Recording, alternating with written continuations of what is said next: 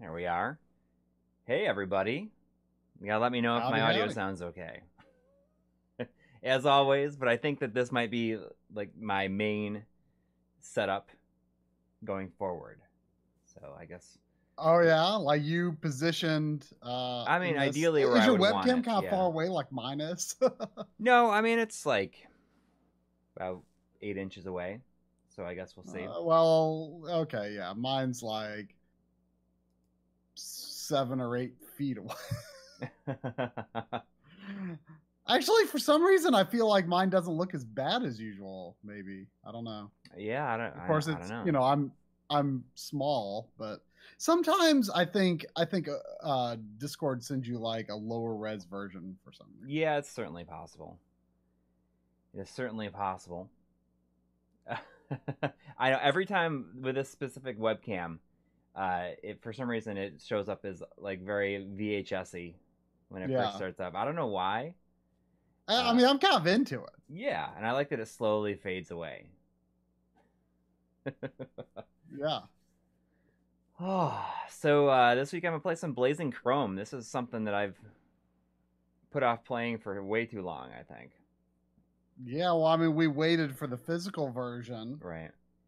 And so that took a while. I played it pretty quickly after the physical copy arrived. Drum and I co-opted on the Backloggery stream like a week or two after the physical copy shipped. Mm-hmm. And it was great. It took us just 2 hours, so it could be an ideal M-League stream game, but I have no idea if it's like rebalanced for co-op or not. Personally, I'm in favor of the philosophy of bringing your friend into the game should never make the game harder. It should there should be incentive to bring a friend along. So I think a friend should help. I don't think the enemy should be necessarily more difficult. But it does seem to be the general trend to rebalance a game. Yeah, they don't want you blown. So I don't know if you're going to have an easier time or a harder time. Yeah, I have no idea. I have no idea. But it did not take long for us to beat it. Yeah, but you guys are really good at Contra games. Then again, I did beat the first. You did really good at Contra. Yeah, but this is more like Contra Hardcore and Contra 3. It's true. I mean, as we proved the last time you streamed Contra 1, not that hard. No. But starting with Contra 3, I feel like they really start to get pretty brutal. But I have beat Contra 3, so yeah, that was I mean, Contra 3, I did not know until the past couple of years that the Japanese version is Infinite Continues. Oh yeah. And that kind of really makes me want the Japanese version, because I think part of me kind of thinks Contra 3 is harder than Contra Hardcore, even though I think the prevailing opinion is the other way around. Maybe because like more people have played Contra 3, and so more people just kind of know it. Yeah. But I think Contra 3 is really tough. Well, I guess it's been a long time since I finished that, but I'm going to be using the Super NES, like the official Super NES wireless controller. Ah, nice. That's what I played it with. Yeah, this is the first time I've really used it. Yeah, you were all like kind of opposed to it for a long time because you were like, "Oh, but I can't go to the home page." And it's true. I mean, like what I did now is I just like took my my right Joy-Con. I just have it over here. Just, yeah. I've done that too, where I just set my like Pro controller within reach, and I just tap it if I have to. But yeah. Well, I guess I'll go ahead and get started. Oh, there's me. Wrong layout. Oh, I'm, oh, there we go. Oh, were you? Well, I was like in the TV area, but now it's fixed. At first, I kind of thought, since this looks more like a Genesis game, I was going to use the M30 Bluetooth, but then I realized it doesn't have there's no button remapping. Yeah, that's been a stumbling block for me and Drum on our backloggery streams several times because he really likes the M30 controller because it's kind of been his go-to recently because his hands are, you know, in not such good shape, and it's just the easiest controller on his hands. So he likes to play with the M30 any way we can make it happen. I think he ended up playing with the Pro controller though, with the analog stick, just because the analog stick is pretty easy on his hands. That controller has a bad D-pad, but you know, yeah, it's easier on his hands to use an analog stick. So I think he ended up using that, but I used the SNES controller as well, just because the button mapping works well for that. Yeah, exactly. Oh, just one hit death. Anything thinking about it.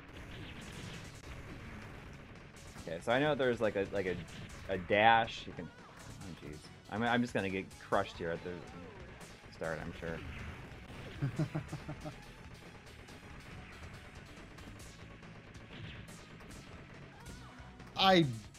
I'm pretty sure you're not invulnerable, if I recall, during the roll. Oh, you flash, but there is there's a melee too if you attack close. If they're close, right? And that's really powerful. It is. All right. Well, there's unlimited continues on this in this mode, I think. So. Correct. So. And if I recall. Is there checkpoints and levels when you continue? There are a lot of checkpoints. Okay. And I'm trying to remember if even when you continue, it might just bring you back to an earlier checkpoint rather than all the way to the beginning of the level. But maybe it does bring you to the beginning of the level. I can't quite recall. Luckily, the last level is very, very short. So you don't have to worry too much about how long it might take you to beat the last boss. It did take us a bit. Oh, it did take you a bit? The last boss did take you a bit? It did take a little bit, yeah. Okay.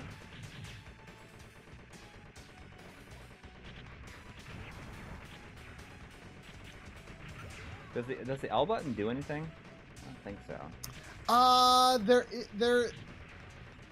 I think there is a hold your ground and aim freely button. That's is that R? Yeah. Yeah, but there's no like hold your heading and move out button, unfortunately. What is this? What's the difference between A and B bot? Or A and F bot? That's an attack bot, and S, I think, is a speed bot. So I think you move faster.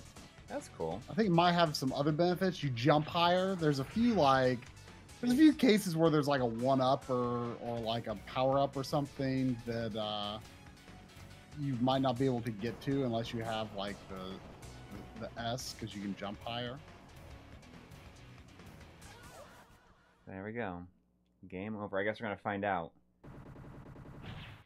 Well, I don't think you got to like a. No, it took me to this proper checkpoint. Oh, you did get to a checkpoint? Yeah. Okay, yeah. So the checkpoints are forgiving, not ungenerous.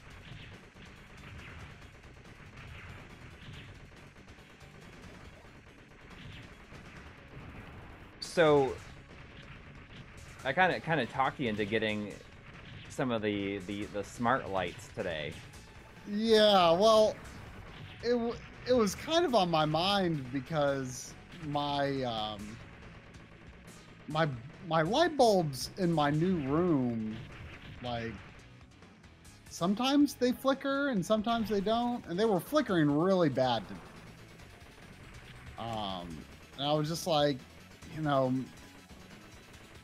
probably a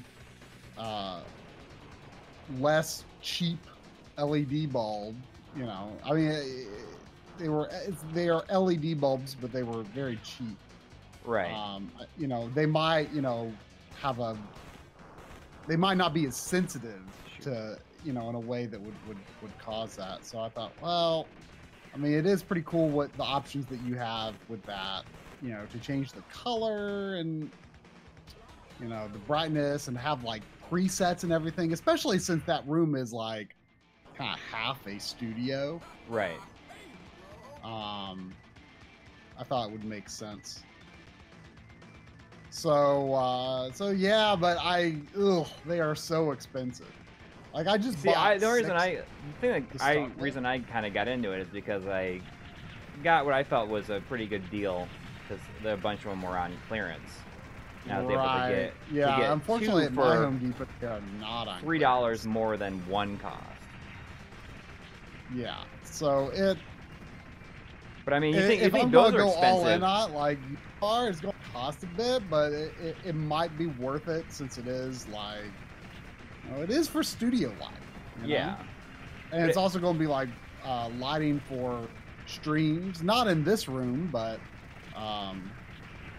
certainly in that upstairs room. So, you know, and I could also do fun things like, you know, if we were doing like a, you know, a Halloween episode, you know, like that Castlevania episode, I used kind of some red lighting. You know, I could do something like that again. You know, there could definitely be fun things to do with it, but just having like higher quality lights that don't flicker. Right, exactly. Definitely is nice, especially, you know, I mean, you know, the average room would normally not use like so many bulbs, but I mean, there's 24 bulbs in that room, plus one more if you count the lamp that I have. Well, if you think that's expensive, the Philips Hue bulbs are $50 each. Right, I don't know if they're like better looking or what. Well, it didn't have as many lumens actually. I saw the $50 one, but... and it did not have as many lumens. But this is a Philips light, but it's just not that hue, I guess. Right. I mean, I think that the uses like another service called Wiz. I think that like it's many things. I think a bunch of things use the Wiz. Okay. Not just Philips stuff. Yeah, Wiz appears to be like a standalone type thing. When I went to the Play Store on Android, it made it sound like Wiz is like its own company. Right. But no, those are not the $50 bulbs, the ones that we got. They're much cheaper than that, but it still adds up. So yeah, I don't often feel like just like sick having bought something, you know? Yeah. You know, all these old video games and stuff that I buy, usually no twinge of regret, but but spending, you know, like $14-ish per light bulb, ugh. So I just started with the front lights in the room, and I might over time replace the other bulbs in the room. But it's so expensive. But I mean, they should last a very, very, very long time. I mean, it says on the box like 22 years. Yeah. That's estimating 3 hours of use a day, though. So I don't know. We'll probably get more than that, really. Yeah, I mean, you'd hope. Okay, I see. It says defense bot up there, which gives me like a. But the flashing was like it seemed like it was like at a really weird pace. Flashing what? The flashing when I'm flashing with the shield around me, it just like looks like it's. It's probably just trying to not be like, you know, too fast. Like, you know, it's probably trying to not be 60 hertz. Right. I think you can get hit twice. It's like one color when you haven't been hit, and then it's another color when it's only got one hit left. I mean, because it is pretty nice. It is 2 hits.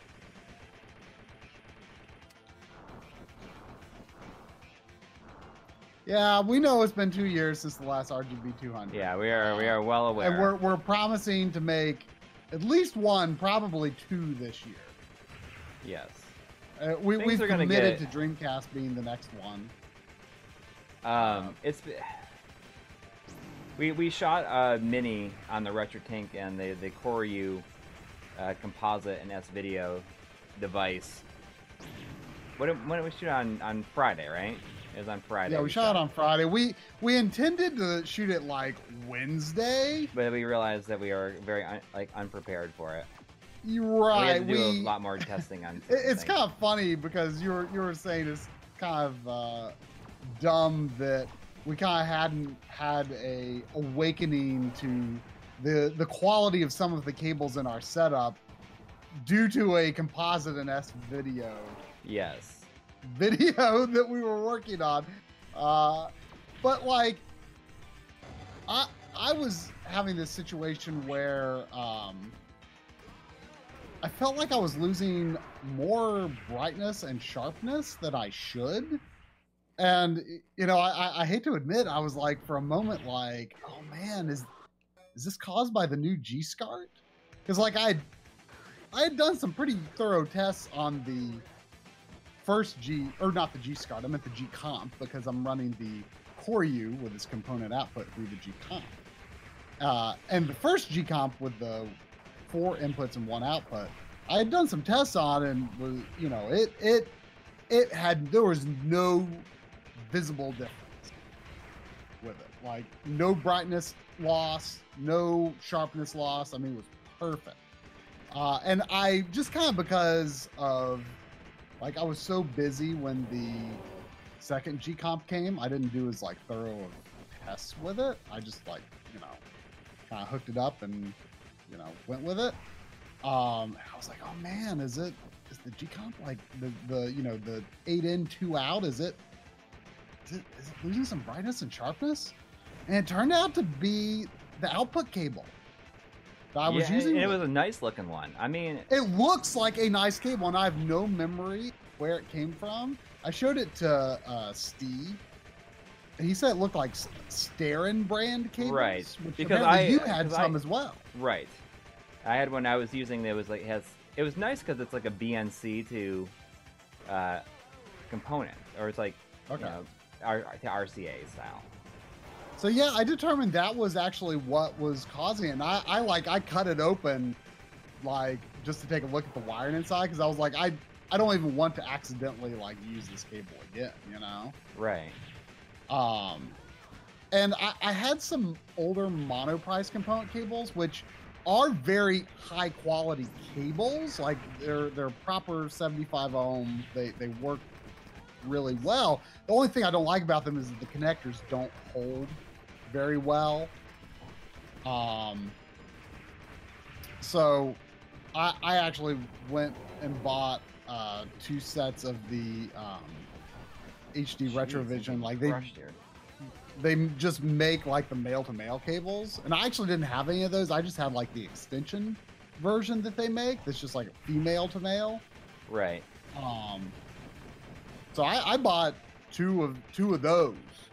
And I did verify that the performance is exactly what it should be. Now I don't have any brightness or sharpness loss with using that as the output from the CoreU to the G-Comp, and the output from the G-Comp to the OSSC. Like, that is perfect.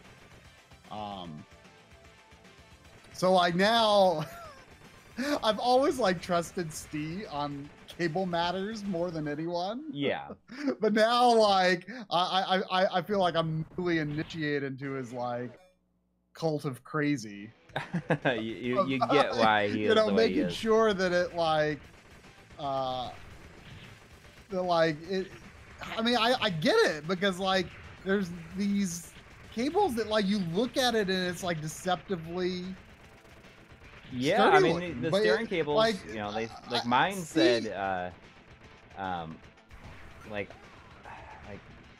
I don't know. It said like super high quality cables or something like that. Yeah, like it was dumb. And now now it's just like I only trust it if Steve says it's good. Yeah. Or if I, you know, am able to do it for myself. And I did not do my due diligence on those cables. I was just like, these look really good. I don't remember how I got them or what, but I cut them up and they will not be used again. Yeah, I mean, but that actually like let us both down like a weird rabbit hole. That's the reason why this video took so long for us to shoot. Right, right. But now, like, I'm very happy. I feel very confident in everything that we have set up now. Yeah, I'm going to need to buy a few more wires, but I didn't want even further rewiring to my setup to hold up the mini, so I've just been recording all the material that I can. Like, I've given you quite a bit of material for this episode, but I need to get you more RetroTink stuff. Yeah, and well, I mean, I'm gonna be video stuff, but you, in terms of comparisons, I've given you like an obscene number of comparisons. Like, I don't even know how you could possibly put them all into the episode. Yeah, we also, I mean, just like making this made me extremely aware just how out of practice we are. Like, I mean, we talked about it, and one of the things I was thinking about. That I feel like with the minis especially, I feel like I was at the top of my game in the first two. You know, especially the second one. How do you even get up here? Oh, I can start. That feels like Mega Man X right here. This thing. Oh yeah. But I mean, I was like, you know, when I was doing my best at stuff like that is when I was doing video logs every week. So I was thinking about we need to get back into that. No, I think it's my intent to start do video logs again starting this week. Like the end of the week. That's a good idea. That's a good idea. Yeah, I heard a donation come through. Oh. It looked like it was on the screen there. So. Jonathan Henson with $2. Thank you. Says he picked up Journey to Silius for the NES. Really loving this game. Amazing soundtrack. Have you guys played this before? You can really feel its Terminator roots. Have you played Journey to Silius? I should have streamed that tonight. Maybe I'll stream that next time I stream. Yeah, that'd be you haven't beaten it, have you? No. That'd be a good game for you to beat on stream. Not an easy game, but yeah, I've beaten it. I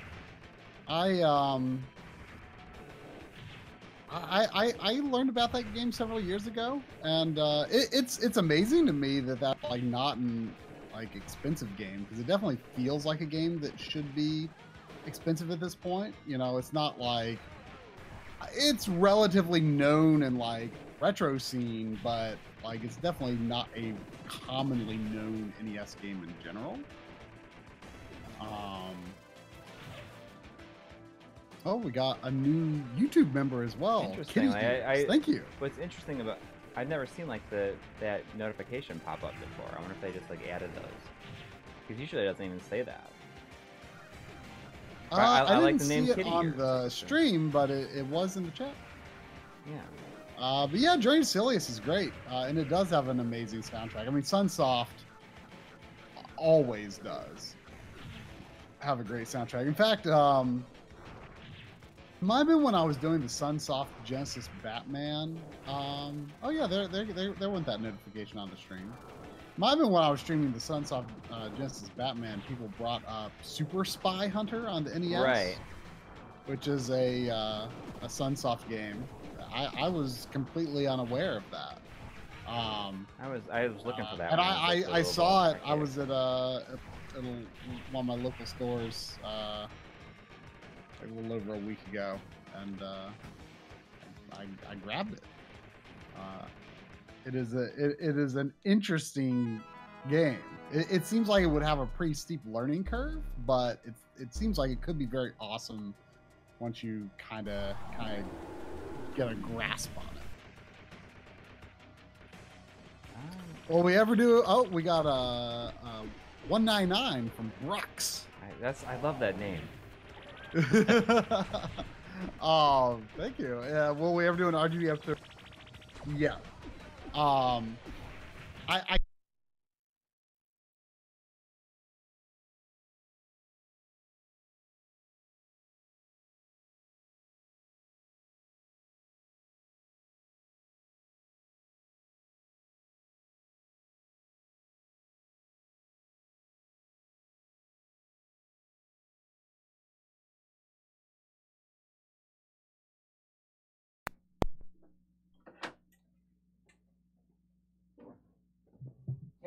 still there? Yeah, what happened? Is the stream still going? Oh, it looks like it's... I'm not sure. Oh. The stream is still going. So... Okay. This is kind of crazy. So that happened the other day. So there must be something going on with, like, one of my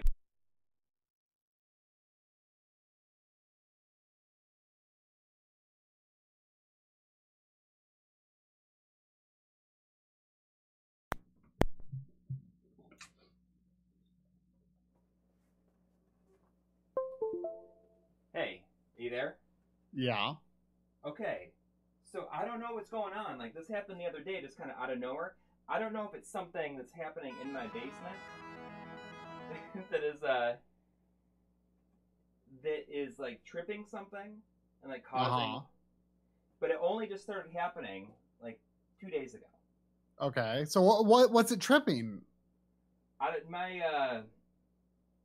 is it? GCHI on the wall is like popping, which like makes me lose several things. What's a GCHI? That's the, you know how when you have the breaker, how it pops out?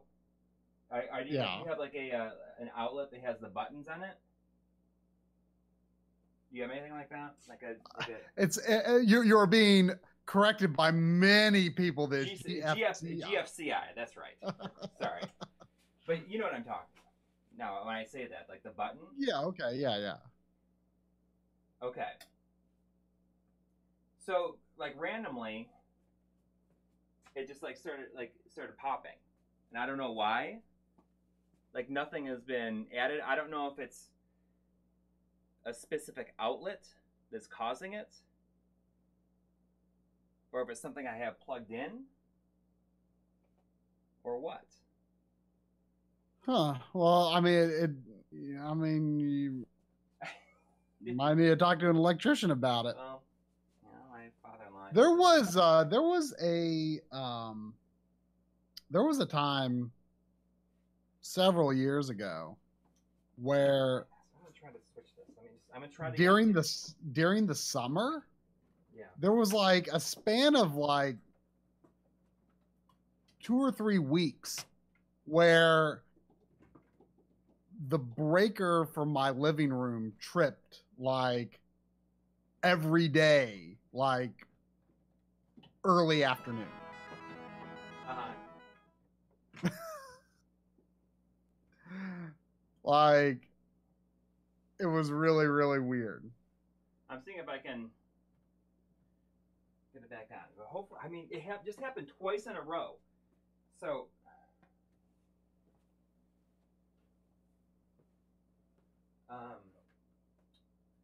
the only thing that I can think of that has changed is I plugged in this other Extron. This old Extron. Give me a second just to, like, take care of it.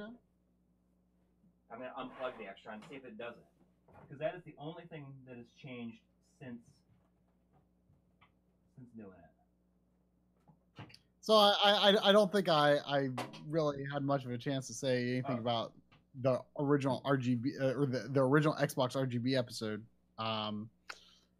But it's a system that I feel less confident on in terms of like what I know about it. Like, I don't know anything about RGB on the original Xbox. And one thing I do know is that a wide number of analog video encoders were used across its production, and there's supposedly quite a range of picture quality among different models. So I sort of feel intimidated by that. You know, it's the one thing I do know, though, is that generic component cables are terrible on the Xbox. Yes.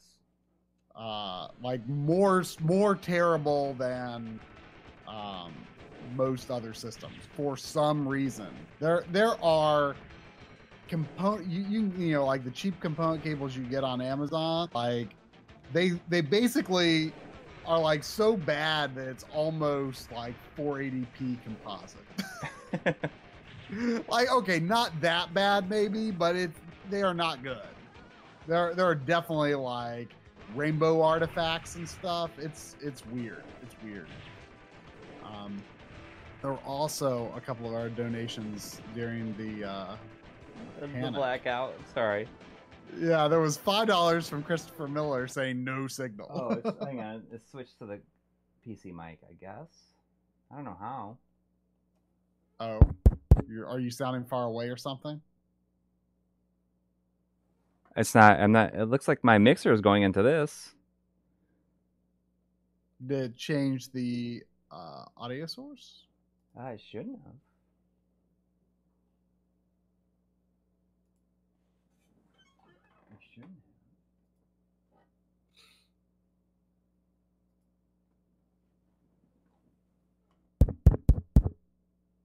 This right here, it's not doing anything when I do that.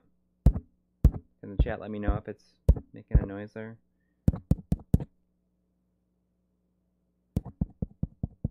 Okay. It works. They hear tapping. Okay, so that's it. So that should be right then. Okay, there it goes. Stop. I can hear it. Okay. Well, I guess.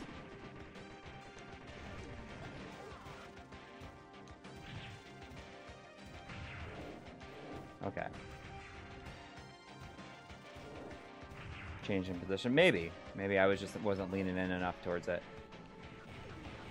There was also a $1.99 donation from James Style. Ah. Thank you. Asking, what are our thoughts on Alien? On Aliens, like the movie, or just Aliens in general? If we're talking Aliens, the movie, I've actually seen it one time, but it was awesome, and I want to see it again. Oh, it's like definitely top 5 action movies of all time for me. Yeah, it's pretty amazing. But it was lowercase, so he's probably just talking about like Alien. Just. What do we think about Alien? Aliens can be fun in movies. Yeah. I mean, generally assume aliens have probably not visited Earth. Really? I think that they definitely have. Given the you know, the vastness of the universe, I mean, there must be something out there. I don't know. I think that they definitely have. Oh yeah? Yeah. I mean there's it's definitely fun.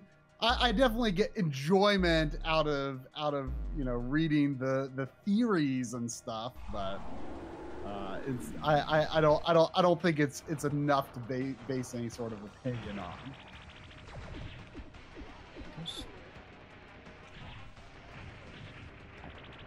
I feel like the melee is kind of a big key to this, I think, because I can get those things to go back and. Go back in. I don't know if I utilized. I went through phases of where like I better than other times. Yeah. Can you imagine doing this though with like only 3 continue? Well, like, I mean, think that's what hard mode is. Yeah, I mean, well, I mean, you finished Shattered Soldier, so I'm sure that you would. Yeah, but I finished Shattered Soldier without like. Getting the last 2 levels. I mean, the game still has an ending. It's not like it doesn't let you finish the game, but there are 2 extra levels, and I cannot imagine. Like, not only do you have to beat the game on a higher difficulty to unlock those, but you also have to like basically play the levels perfectly, because you have to get an S rank or whatever. As well, which like I have never, like I basically got, like when I beat the game I basically got the worst rank every time. Like I can't even imagine getting S rank.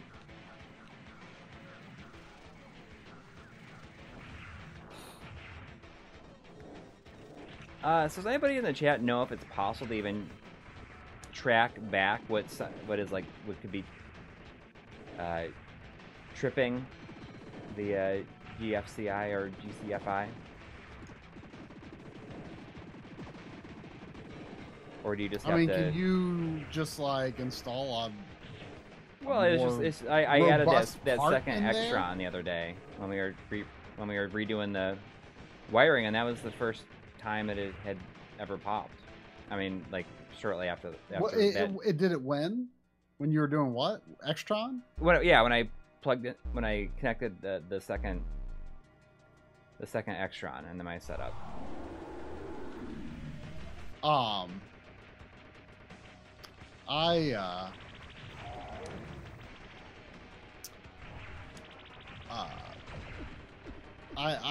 My power went out when I was away from home one day this week, and I always get so annoyed that like, the time the Extron is off, like you lose all your RAM. Yeah, I hear that. Yeah, I've actually bought. I didn't buy another. I was going to buy another Extron Crosspoint, but I ended up buying several other devices. Mostly because I wanted to expand like my ability to route like composite and S video, so I can use those more consistently than just so it's not like a pain to use them. Oh, okay. Maybe so I could replace it. The GFCI. See, I think that the reason they have a lot of the stuff installed is because they did something a long time ago with like a lot of Christmas lights.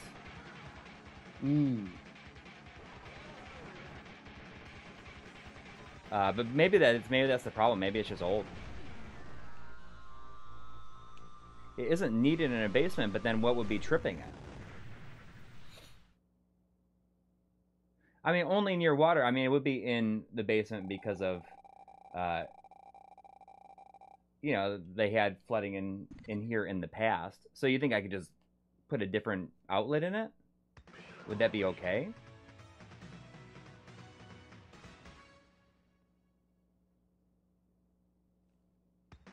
Oh, I did it. I didn't even know that I beat it. I just like assumed you were dead. Yeah.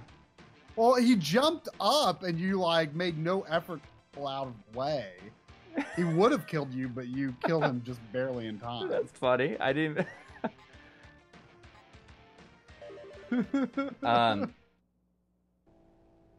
Right. Okay. So. Yeah. I mean, that makes sense that there'd be one in the basement because of that.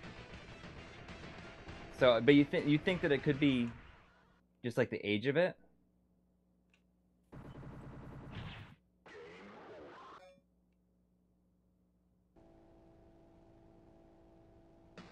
Well, there was a flood. I mean, there was not a flood down here.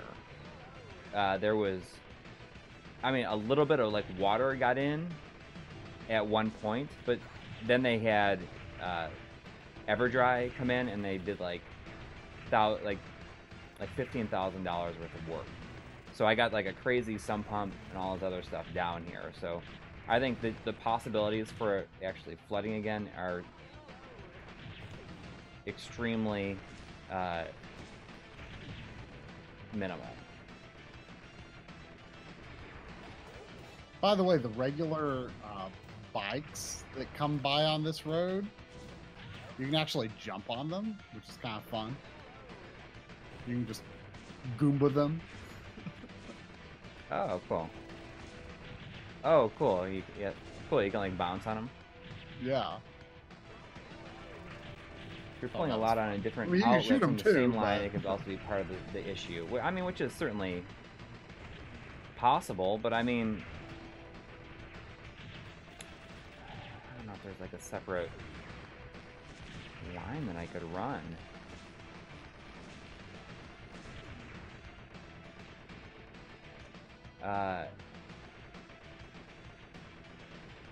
I love the effect of going in and out of the tunnels and then like the glare from the sun. Yeah.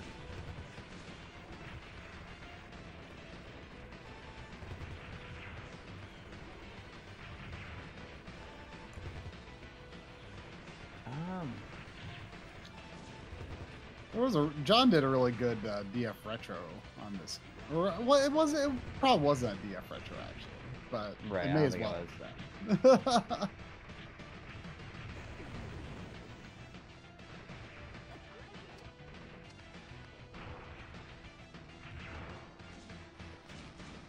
So after the levels that you select at the beginning, is there how many levels are there? Are there more levels beyond that, or just the final levels? Yes. I feel like you just choose a level one more time, but then like you don't go back to the map. But there's kind of a bit of stuff after that. Okay.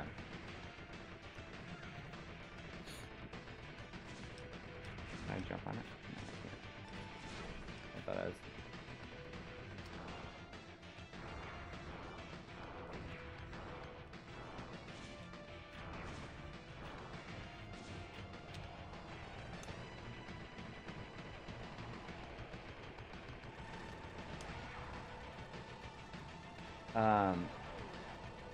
Oh, I was dead again. Too busy looking for the chat.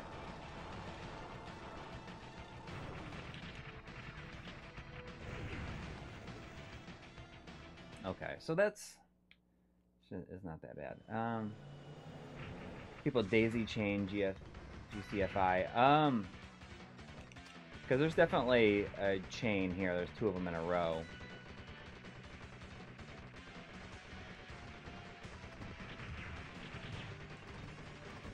Oh.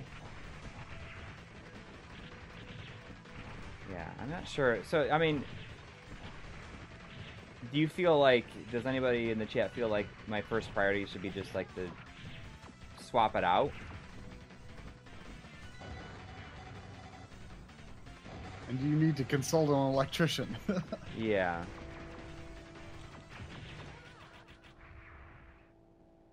I mean, charge laser's pretty fun. Yeah. I mean, I have a lot of stuff plugged in, but like most of the stuff isn't like running in conjunction.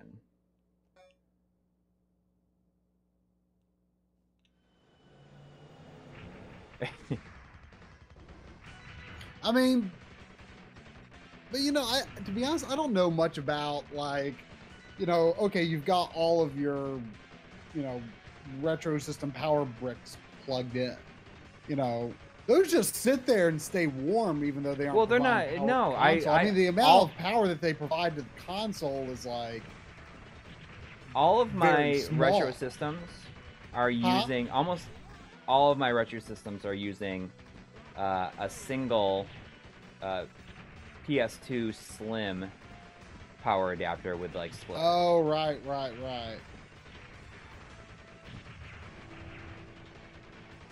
We kind of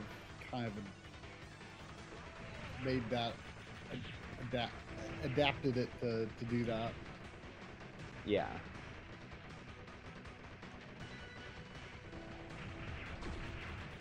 RGB 200 on ColecoVision. Maybe, I mean... Definitely not the highest priority, but something I would like to do for sure. You know, I definitely have a soft spot for ColecoVision. You know, I'm pretty sure... I'm pretty sure after a 2-year absence of the 200 series, people would... Not people would be mad if like we came back with Atari or something. Yeah, I mean, you know, no offense to Atari or nothing, but it's, you know, let's face it, not most people's. You know, I think people will be more excited for, you know, Dreamcast or, you know, I mean, I know Wii has its detractors, but that's kind of like the next priority, I think, after Dreamcast.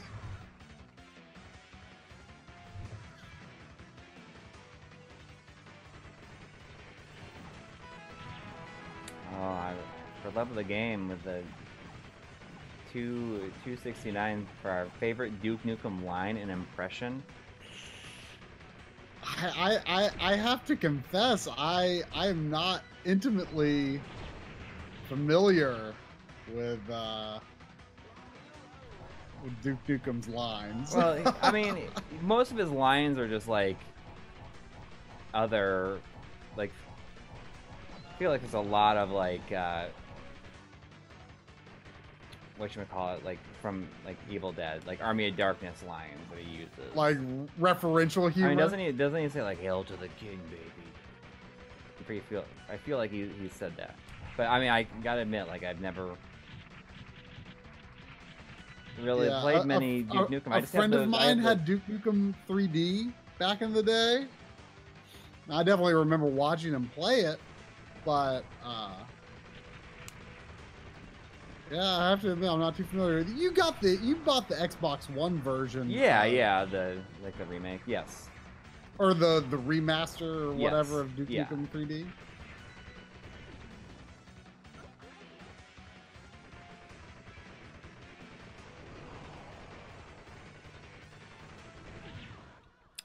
If I could start there. I did say Hail to the King, baby, which is, it's kind of a line, I guess. So the Extron that I saw Mobius asked, like, what was the Extron? Like, I don't know if it is the Extron. Like, it could be.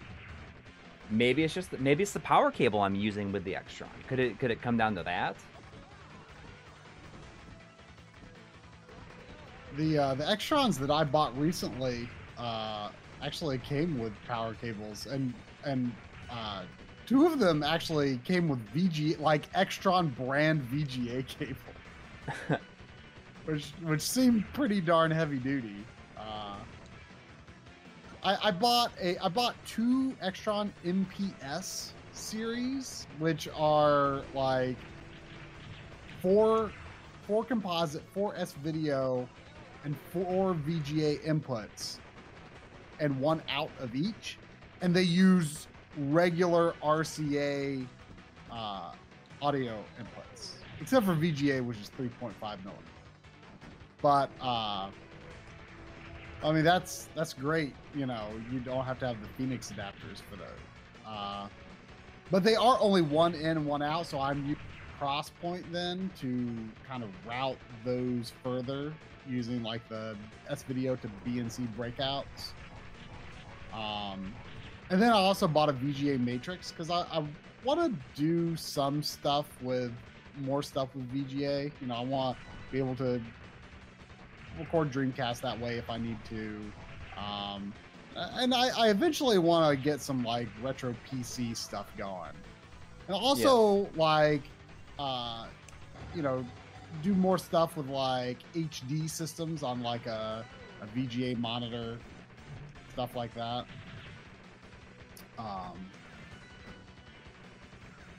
So I got VGA Matrix, and I mean, all that stuff seems to be working pretty perfectly. No quality loss that I've been able to see. So, man, the VGA Matrix, like, it smells so funky. It smells like someone used their, like, armpit for... Ugh. A cigarette tray, for an ashtray. It smells so funky. Yeah, it's like, that sounds. Not unless you put your nose right up to it. It also is kind of a little bit bent, but it works just fine. I actually opened it up because there was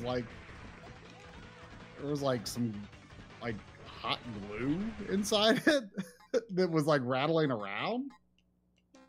Like, holding some, like, there was some glue I could see, like, holding some capacitors in place. Oh, yeah. But it works fine. I mean, I saw Mobius was saying something about an external power supply, but it doesn't have an external power supply. Are you talking about ones that have external power supplies? Or the internal supply? I mean, the boards in those things are kind of sparse, as far as I've seen. At least that VGA one.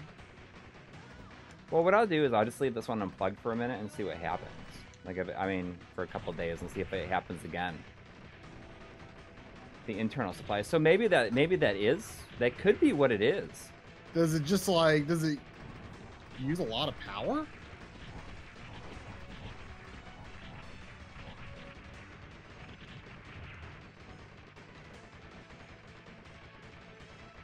Dang, you just really charged through that section. Yeah.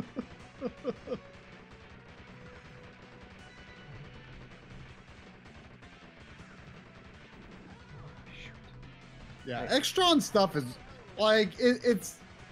I mean, you can count on like an Extron thing being like basically perfect quality, and a lot of it is really cheap for what it is on eBay. Like, I didn't even know if Extron made it. Well, I mean, it's not that I didn't. Extron made a VGA Matrix, but it's just like I just like intuitively knew. If I wanted a VGA Matrix, Extron definitely made one, and I could find one for cheap on eBay, and I did. You know? Yeah. Shoot. All right. Okay, so what Mobius is saying, like that, I mean, that feels like it could be it because it happened every once in a while at the old house, but I just assumed that was. But you had all of the Extrons hooked up there too, right? Yes, but I mean, they weren't like as close as they are. They're both plugged into the same surge protector here. They weren't there. By the way, be careful on that continue screen because there is a countdown. Oh yeah, I mean, don't get too carried away with talking about your GFCI and your Extrons. Just like you didn't even realize you beat that boss for, you know, about 10 seconds. It tripped GFCI in the old house too, but I could never pin down what was causing it.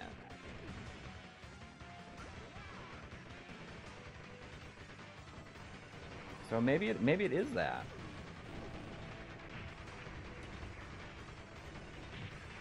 Shoot, I dropped right into it.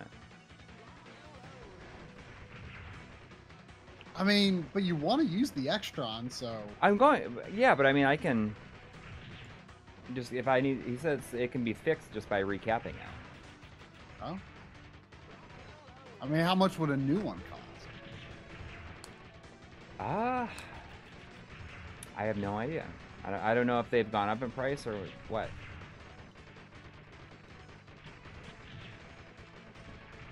Just change the power supply. Like, how hard is that to do? I've never opened one up. What I think is interesting is because Extrons, like they're huge, but they're really light, and you hit them and they just like sound hollow. You ever notice that? Wait, what? Like what, how Extrons hollow? Just like basically sound like. Oh hollow. Yeah, I mean they're very cavernous inside. Yeah, there's not that much in them. I mean, I could try to recap it. I feel like that's probably not difficult for me to do. I mean, I have the equipment, I have the ability. I don't know. I mean, I would be afraid to try to do anything like that, like with something that like affects electricity in my house.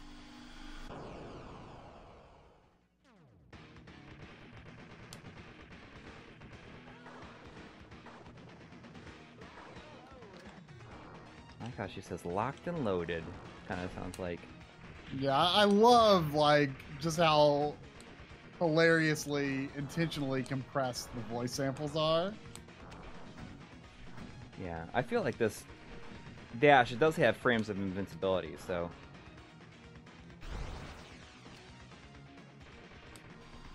I'm not sure. Whoa. Whoa, we got $20 from Craig One. Thank you. Thank you. Saying, I'm finally getting my Dreamcast modded to run HDMI soon. Any possibility you'll cover an episode about it? Also, the other night, me and my buddies Mike and Miles were talking about you and how much we love you and your work. Well, thank you, thanks. Craig and Mike and Miles. Die immediately. Yeah, well, I mean the HD DC or DC HD will be covered in the Dreamcast. RGB 200. And if you are planning to primarily play on an HD TV, I would say that probably is the best. I mean, it's got 960p. I mean, it's awesome and does not impact the analog at all. So, you know, you can still hook it up VGA if you want. So it's, I do not have one, but I would like one. But, you know, you can, if you have an OSSC, you can also get very, you know, good results with VGA. Or, you know, I expect the HD retrovision cables will be similarly sharp, but, you know, digital is digital. I feel like you are so, like, focused on this GFCI. That's exactly what I am. But I'm thinking about it. You have lost all concentration. No, no. I mean, I feel like I'm getting it back now, because like honestly, I feel kind of confident that that's what's causing it. And wouldn't it be funny if that was what's causing it in the old house too? And it's just gotten worse over time. So like, wouldn't it be nice to finally be able to like know that that was fixed? Right, but that's just been a problem. You just hooked up that second Extron this week, right? Yeah, yeah, like when we redid the cables, because And that had never happened before? In this house? No. Yeah. It only started happening, like, that day. Or, like, the following day it happened. So are you saying, when you were saying recap, were you talking about recapping the GFCI or recapping the Extron power supply? Recapping the Extron power supply.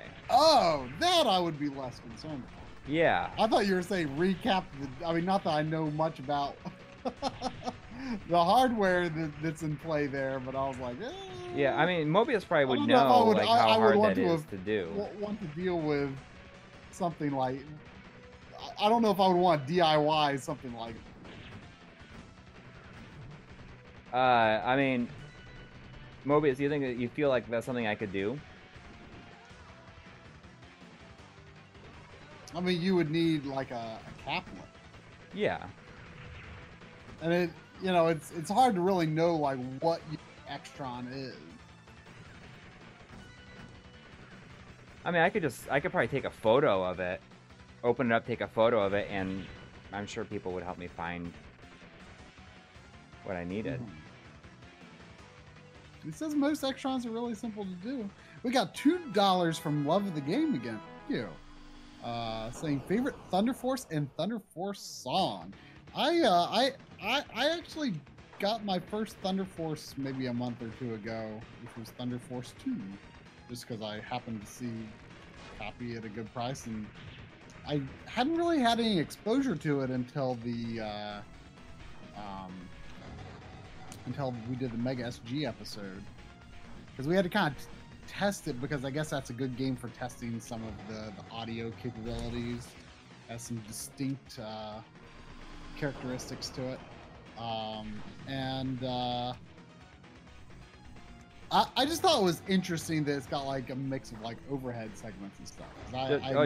I mean, the first one's like I think entirely overhead. The second one mixes in. Yeah, I didn't know much about like Thunder Force 3 and 4 seems to be the ones people talk about the most. So, you know, especially because 4 like. 4's just got that one really beautiful level that starts in the clouds and goes over the water. I would like to get 3 and 4 sometime. Like, I'm not as much of a shmup guy as I want to be, but you know, I do find myself drawn to those. So we'll see. As far as the music goes, the only song that I really know all Thunder Force 2 title screen. But I can't speak to a great deal of familiarity with the series. Maybe Corey has some other answers, and I need to go to the bathroom. I mean, in terms of like my favorite song from it, I mean, I probably played 2 the most. I feel like 3 is probably the best one. In terms of my favorite music, I'll tell you one thing. I love the intro music to the first stage in 5. It's like that the guitar, like the like down the like dragging like the pick down the strings or whatever. I just love how that sounds.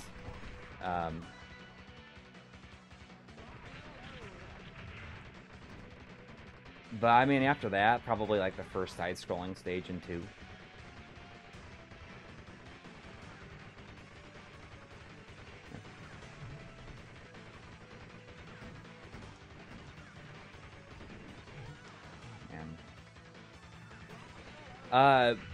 I saw Mobius like asked what the model of the Extron is, and it is it's a Crosspoint 300.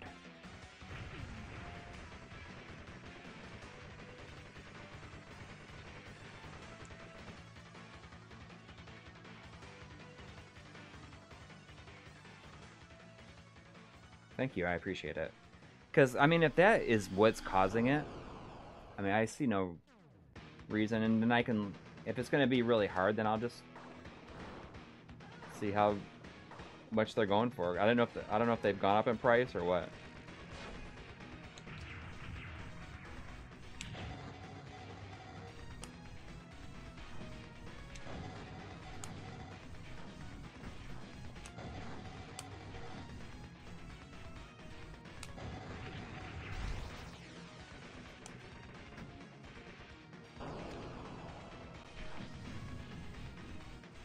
Shoot.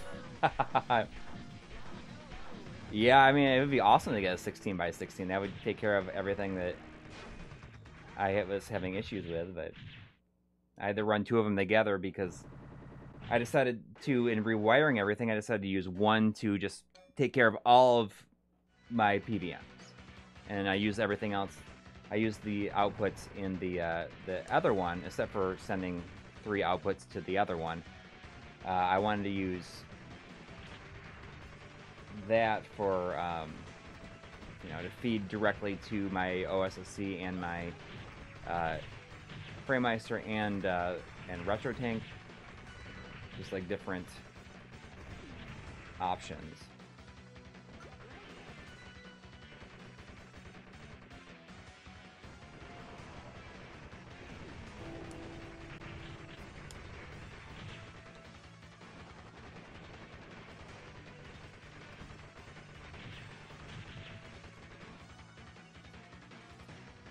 Yeah, I mean, the 16, I mean, I think my only problem would be, like, I don't know exactly where I would put that. The 16 by 16, I mean, that's fairly huge.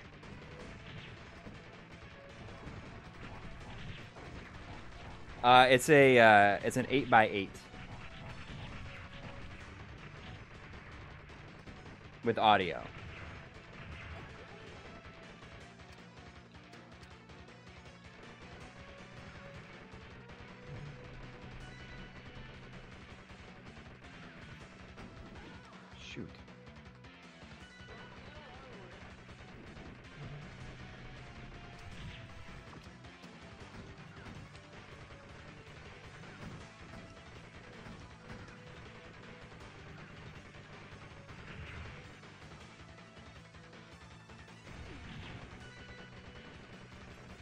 Because I have no problem trying to recap it myself.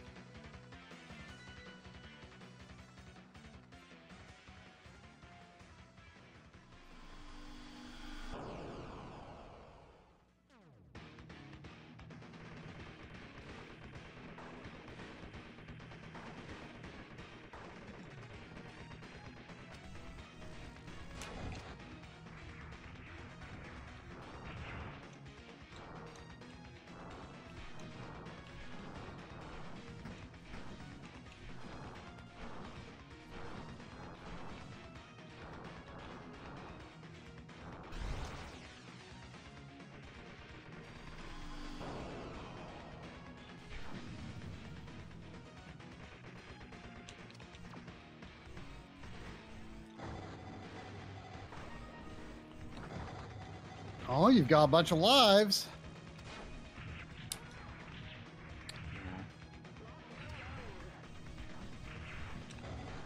Shoot. You said that. Do be careful, because if I remember, he does, like, this boss does like a desperate attack at the end that's a little different. Oh, okay.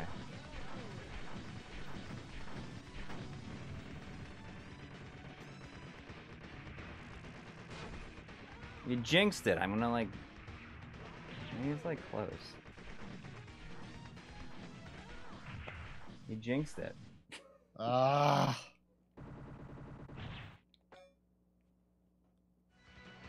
Sorry.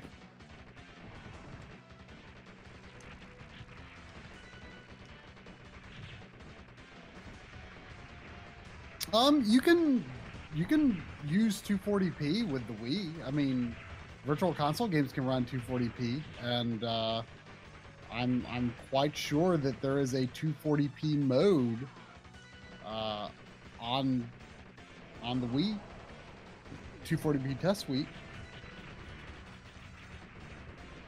Sometimes activating certain modes in like the GameCube and Wii versions of the 240p test suite is a little weird, because you might go to the options menu and it's disabled at first, but there's like another setting that you have to choose to like enable like 480p mode, for instance. You might not have to enable 240p mode though. I can't remember.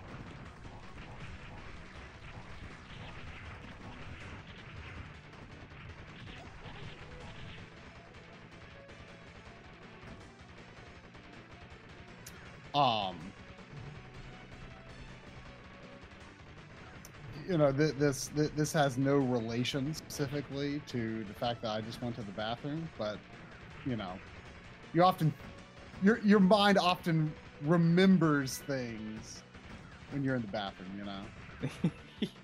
Yeah. You know, it's a very good, you know, sort of like mind cleanser, you know what I mean? Yeah. You know, I remember that I had meant to say during the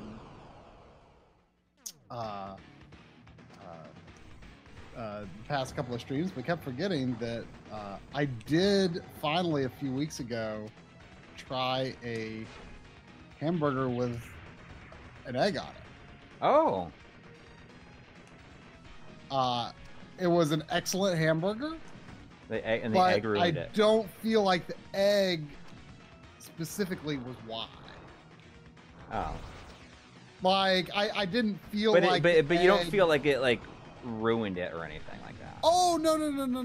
I mean, but if I did not know there was an egg on it, I might have not noticed. Like, I might have, like, mistaken some of it for just, like, the cheese. Like, like, at first I didn't even, like, feel the egg texture. But, like, I only noticed it because I was looking. Right. I did not feel like it necessarily contributed hugely to the burger, but it was a very good burger. I heard another, just so you know, so in case we missed it, I heard the donation. Oh, we got Daniel Alexander with $4.99. Thank you. Any chance of an updated studio tour sub video this year? Also, do you have a streaming schedule? Yes and yes. We are, since both of us have radically changed our setups, you know, Corey out of necessity because you moved. Yeah. But me, just because I built a new room and you did it. In fact, I've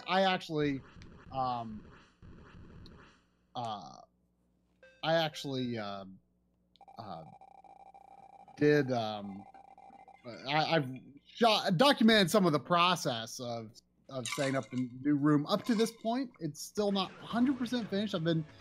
Now that it's been functional, but I've been making some tweaks. So definitely later this year. I think we're going to each individually do new setup videos instead of just like one video for both of us. So yeah, that is 100% in the plan. Don't expect it like in the next couple of months or anything, but you know, maybe, you know, probably in the second half of the year. I'm probably going to save it for all 5 parts of it. Yeah, and that, you know, we might not. Like I could probably do mine before, like in a a different time period. They don't have to be like in a row or something like that. Right? Yeah, absolutely. And you know, especially since you said like yours be as like, it might be good for you to do yours first, because like that would, like if there's certain things that you kind of cover in that, like oh G-Comps or whatever, like I might not have to like say as much about that. You know what I mean? Yeah. But maybe don't do it like right away, because you want to make it pretty settled in your setup. Because yeah, I mean, I've been switching stuff around, and it's gonna. I mean, I haven't been switching a lot of stuff around, but I mean, it's just. Yeah, well, once you do a couple of episodes, I think you'll just like me. I've like found things. It's like, oh, like this doesn't work perfectly.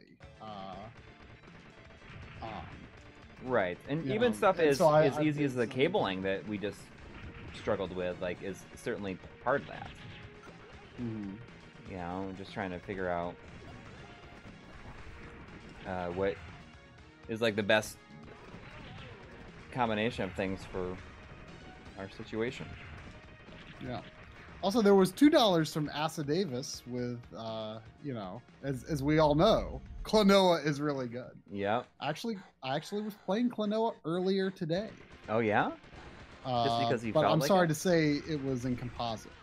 I recorded some Klonoa for our upcoming mini, which, as you mentioned, is on... Recording Composite Nest video with the CoreU and the RetroTink 2X Pro. So, you know, there's two more recent options that have come about. You know, it's kind of funny how, like, Composite Nest video has become, like, challenging to deal with. Just because of, like, a lack of, you know, support on the OSSC natively and stuff like that. Yeah. So it's cool to have these new devices that, you know, I like being able to use like those signals just because it you know, it lets you show a more well-rounded view of like what's possible.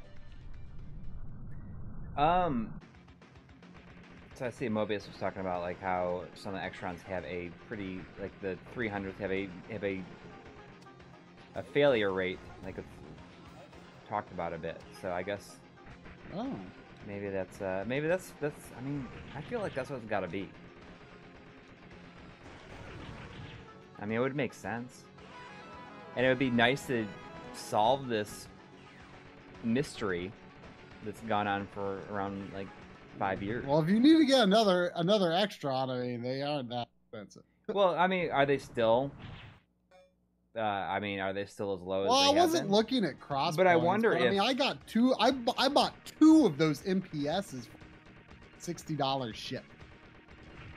And, like, that VGA Matrix was $25 shipped. Right. But, I mean, I wonder if it's... I mean, if it's easy to recap it... I mean, is it just the caps that are causing the failure, or is it something else? Because if... I would rather recap it and know that it's fixed versus just buying another one that could also have issues.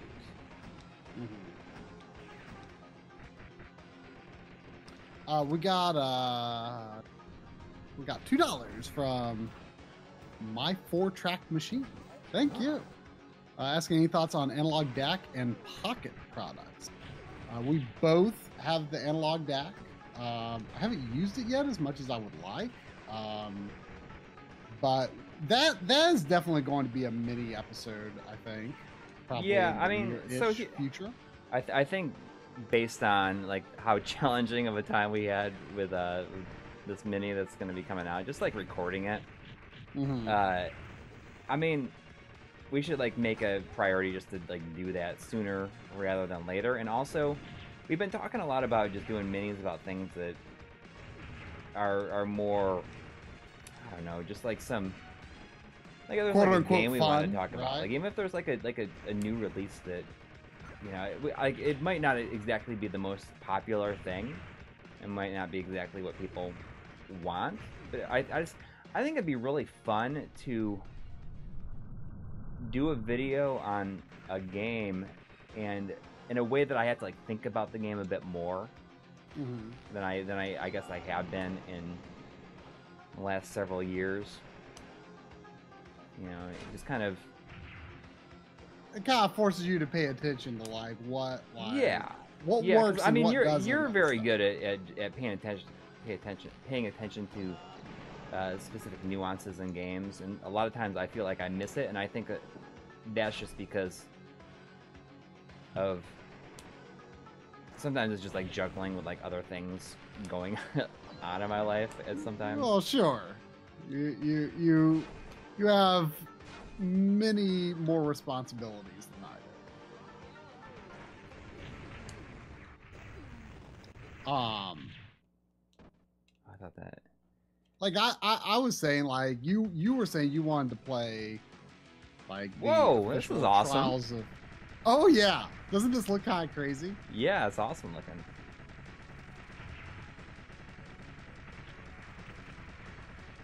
Like I was saying, like if we had time to do it, like shouldn't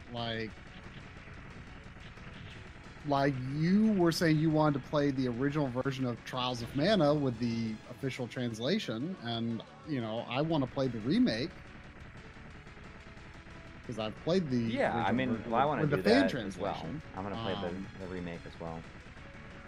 But I right, but you were saying you kind of want to play the original version first, right? I mean, I should. So I mean, I don't know. I mean, that's an idea for doing a just a video on a game. I mean, you know, there's so much missed opportunity, I think, for just like, you know, recording stuff that we're just casually playing, and you know, we could basically have a video for free, so to speak. You know? Yeah. For substantially less effort. But I yeah, exactly, and I think that's something we should do more often. We need to make it just kind of a part of what we do. Yes, I agree. And I, you know, it, like a lot of subjects might not be exactly the thing that like people want to see, but that's the beauty of minis, right? Is that it's okay if they're don't. Not meant to be in the way of the next main up. Yeah.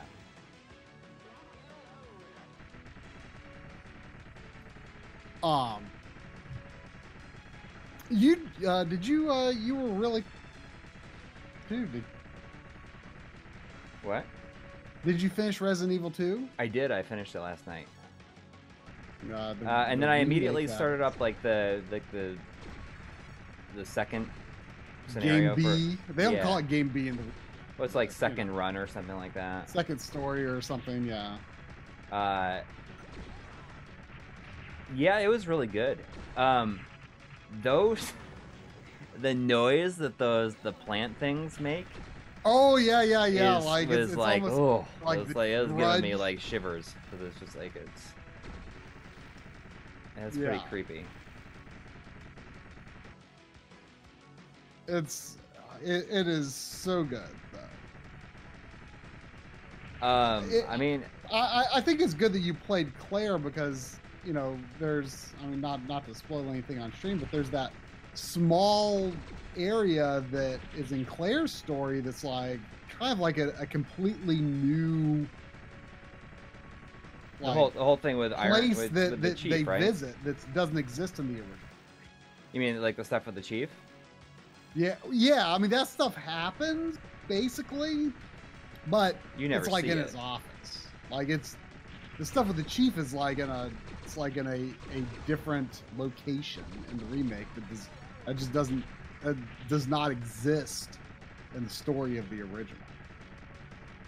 Right. Like I can't recall. So anything. did you do both characters then? I did. I played Leon first, and then like the next week I played Claire. Okay, because I'm definitely gonna continue with Leon. Yeah, I mean it's the rare game that like even in our old age we're like oh I just gotta start I gotta replay it right away. Yeah. It's interesting how the Game B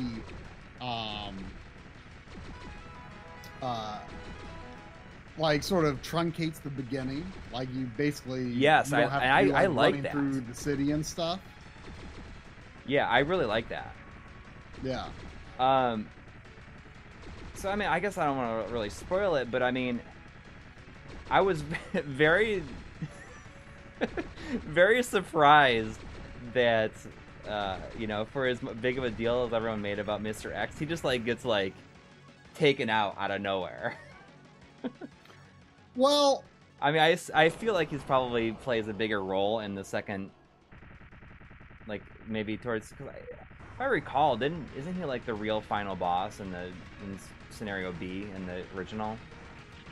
I'm trying to remember if that's supposed to be Mr. X or. I mean, it's been a long time since I played the. Or like a version. Final form of Birkin. I'm drawing a blank. So, Drum came over here and played my copy for October streams this past year. So I was, you know, kind of able to get a fresh look at scenario A. Oh, okay. Because I played Leon first and he played Claire first. I see. And I was like, wait a second. I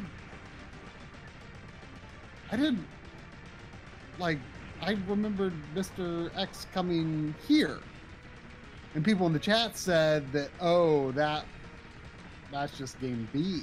Like, it's not locked to Leon or Claire. It's a game B thing. I'm like, oh, because see, in my memory, him coming back happened in both scenarios. But I guess I just remembered what happened in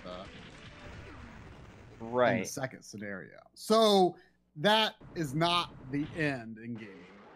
Okay, so he's the final boss for Leon on scenario A. Interesting. Okay, I mean that's fine. I just think it's funny because he gets like he gets just taken out out of nowhere, like super quick, like ripped in half. Yeah, well, it surprised me that he didn't come back because when I saw a drum play, because I was like, I'm appearing later. What's going on?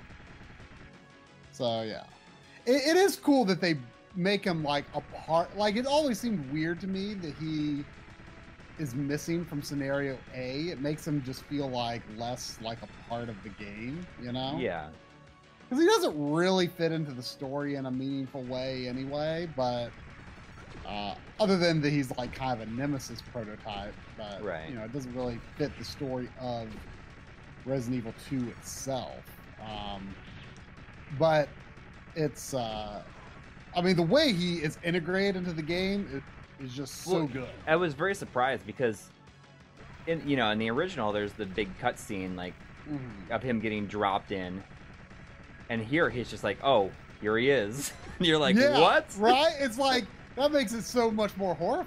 Yeah, because you're just gonna, you put out the fire on the helicopter, and then suddenly he just like you're gonna go and check it out, and he like, can you even imagine playing the game not knowing that he's coming?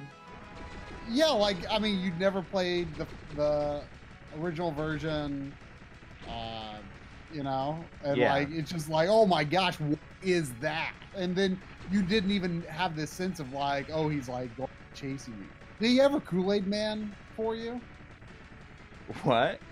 Did he ever Kool-Aid Man through the wall for you? No, is that happens? Yeah, that's the thing.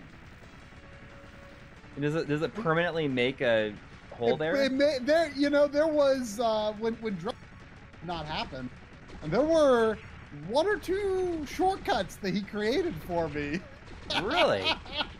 that I thought were rather convenient, to be honest. Yeah, there are a couple of places where he can just Kool-Aid dance through the wall, and you've got a shortcut. I've missed like 3 donations. Okay, yeah, you wanna take care of it.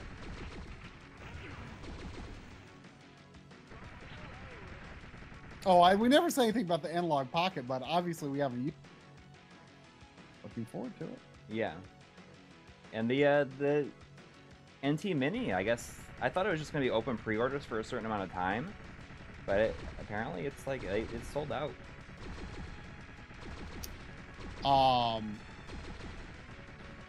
We got $2 from Ben Brody asking, why have neither of you played any Jazz Jackrabbit? I mean... And why isn't it as good as Space Harrier? I mean, Ben Brody seems very confident. And I guess he must have us pretty figured out because, no, I've never played it either. I mean, I'm like, familiar. Is it DOS? Maybe? I mean, I don't know. I feel like that's a one of those 75 hertz games or something. I could be wrong though. This level. I don't have the most, you know, robust experience with like DOS and, you know, early PC games and stuff like that, unfortunately. Yeah. We got $5 from Colin Barrons. Thank you. Saying, I would like to see your thoughts on more recent videos, perhaps shorter videos. It's my life in gaming, not my life in retro hardware only. And you're absolutely right. I mean, I've said before, but when we started the channel, like, I would say that we, and you know, the 4K TV episode I think was a good balance where it really allowed me to do a lot more with recent games and not just retro games, although retro was, you know, kind of considered a relatively equal partner in that video. When we started the channel, we had not really intended for it to be hardware focused or retro focused. I mean, at the time, I probably played like 70% like current gen stuff and like 30% retro stuff. Mostly streamed retro stuff, and you know, and then played a mixture on, you know, just my regular gaming time, you know, probably leaning slightly more toward current releases. And I think the reason that we gravitated toward retro was because we just found it easier to have a voice in that. Like, no one... Well, also, you know, I mean, I think that... No one our capture setup suddenly made it. We had to say about the latest release when everyone else was talking about it. Yeah. And I think that would still remain true, but I mean, it just gives us our own excuse to like play these games right away. Sure. And you know, I do a lot of the times find myself playing modern games in my free time because it's in some ways it's like an escape, you know. Yeah. Not to say that like, you know, retro games have become work or anything like that, but. You know, they are something that you know, I do a lot for work. So, right.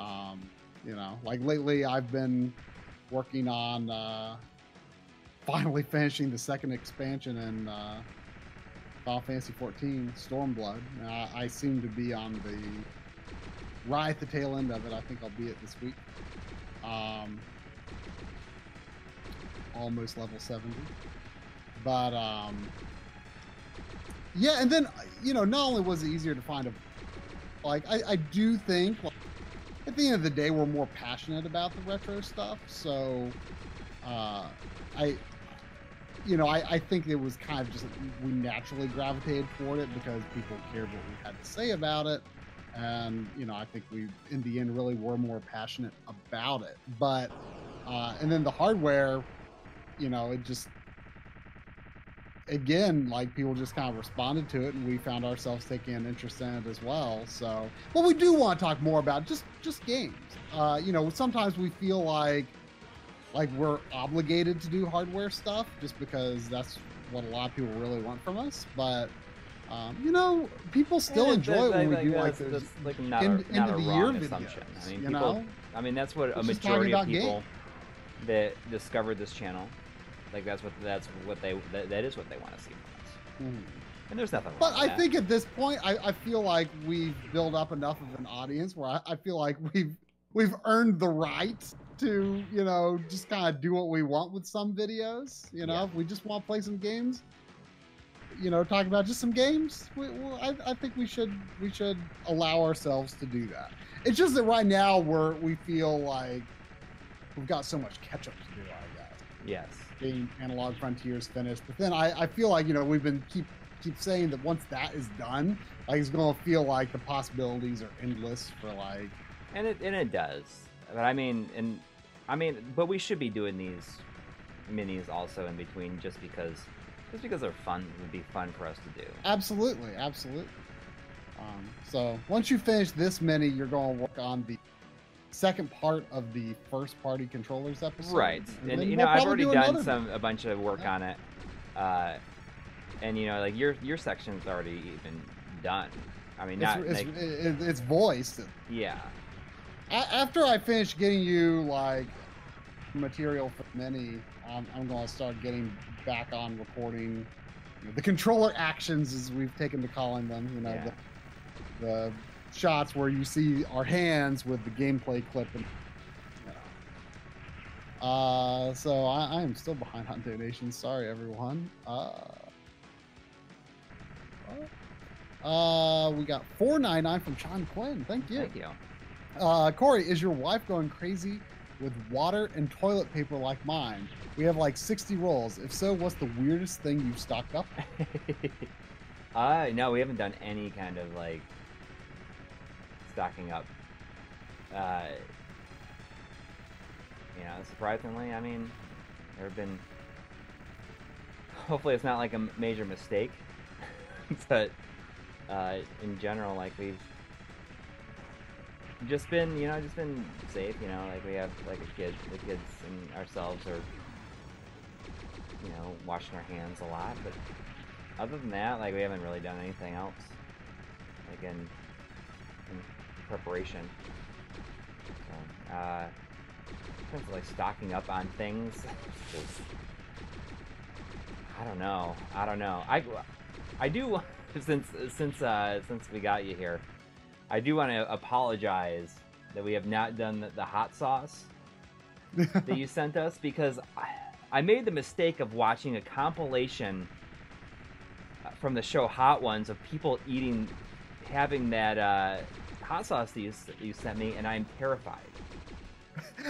I watched like one or two, and it was like, it was never like the worst one though.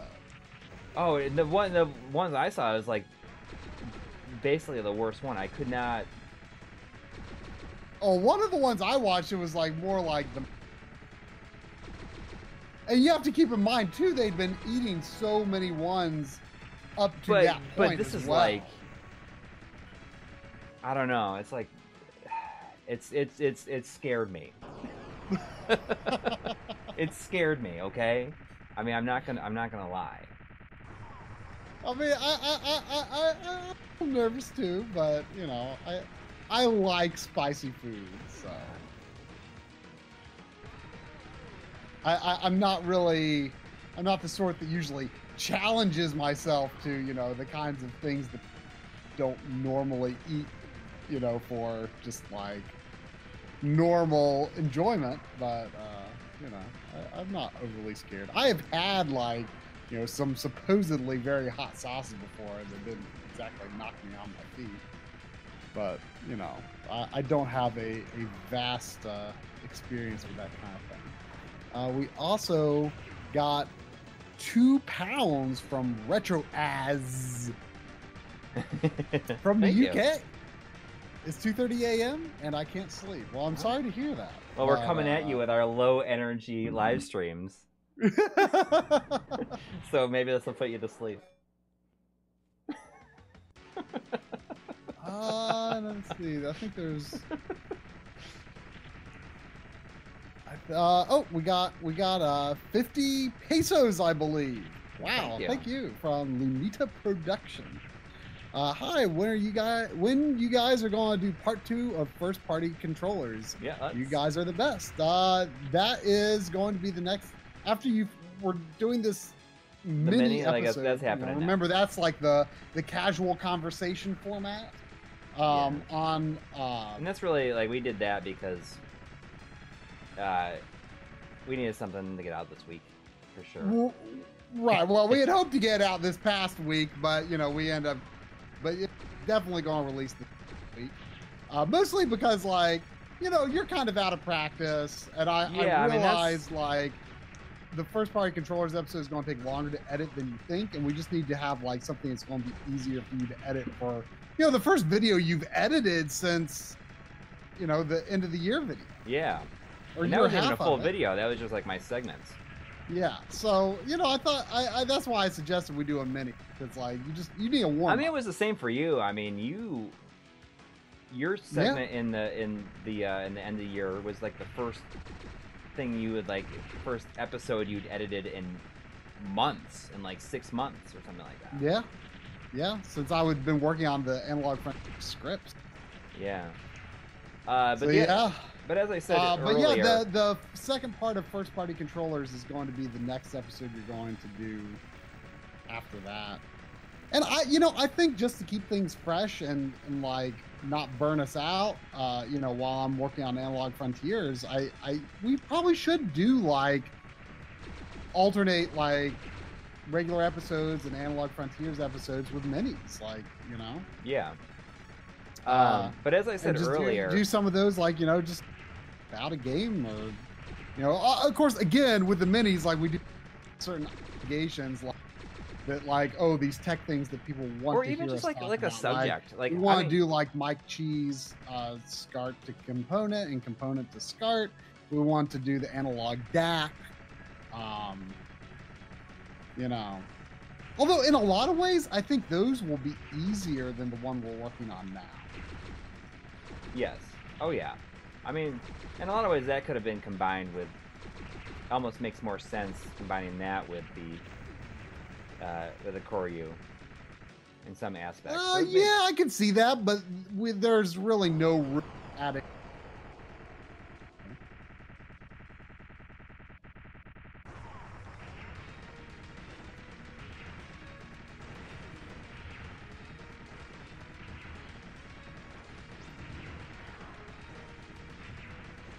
Like, if you get this guy powered it up enough, you're like, really? Oh, I died. I didn't realize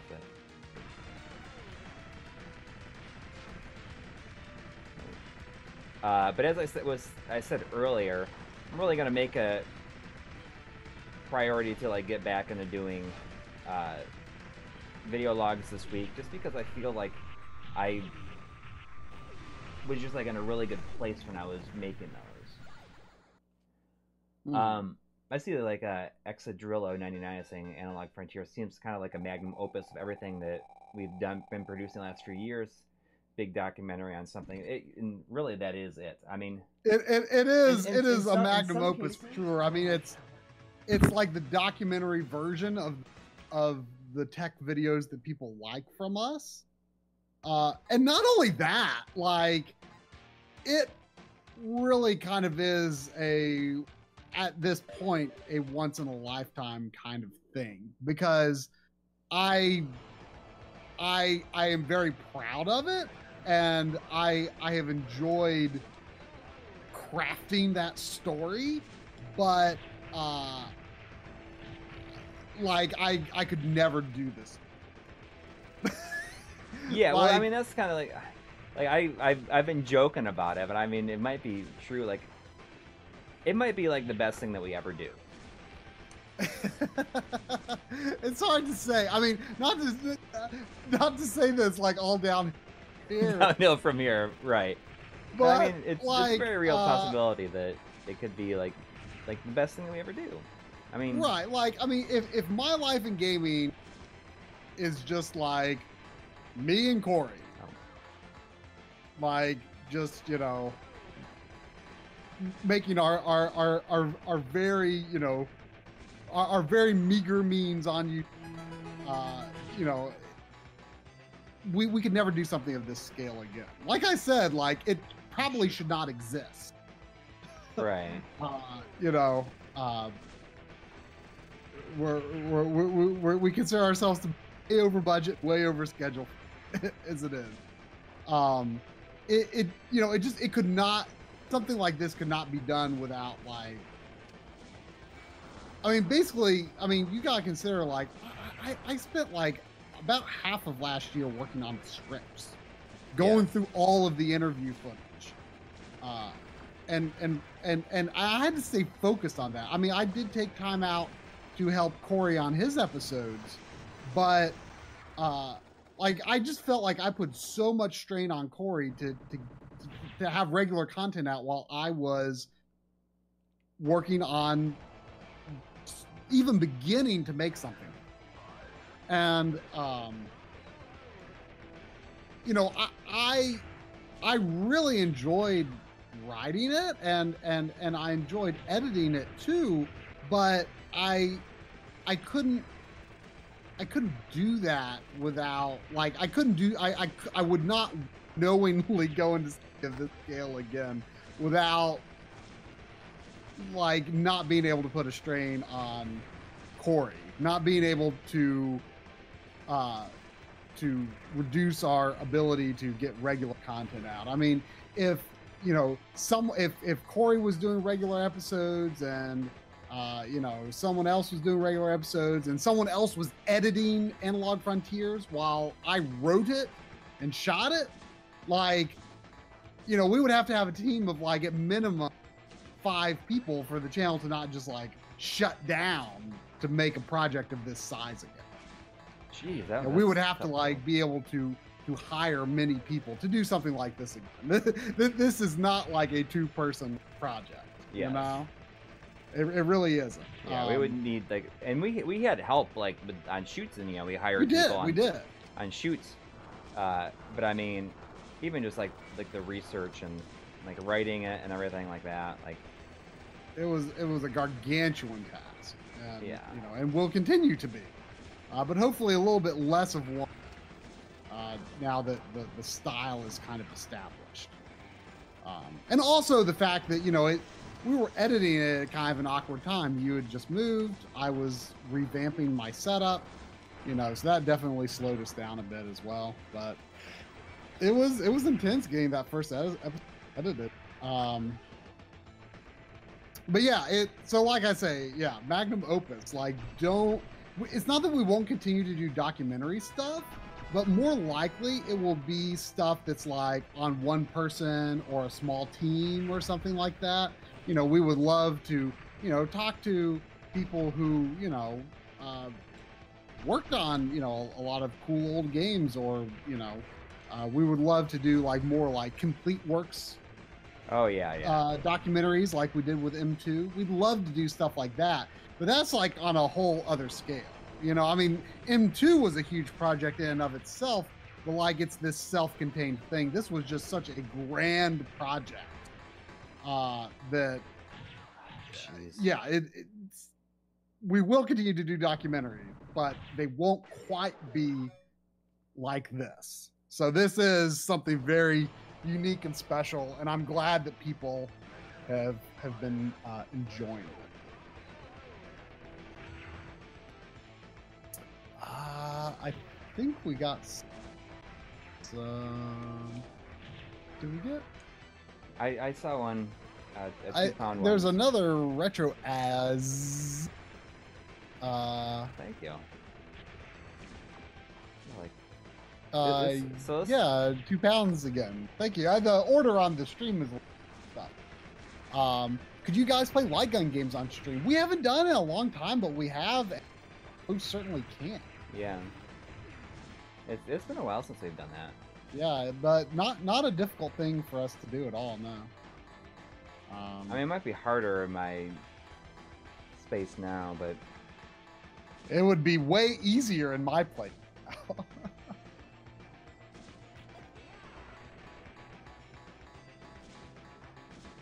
I don't know. I still got that space on my table here. As time goes on, I could see myself maybe pulling out the...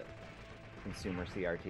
I wish I had gotten rid of the 27-inch and kept the 20-inch instead, though. Oh, you mean get rid of that 27? I mean, don't get rid of it. Well, no, I'm not gonna, I mean, I wish that, like, I had given. I gave the 20-inch to my friend Chris. A 20-inch Toshiba? Yeah, I wish I remember you having that. Yeah, I wish I had given him the 27-inch and kept the 20-inch. Well, I do not get rid of that 20. Yeah, I'm not gonna. I'm just saying, like, I guess maybe I could probably hook it up, but I feel like it might be.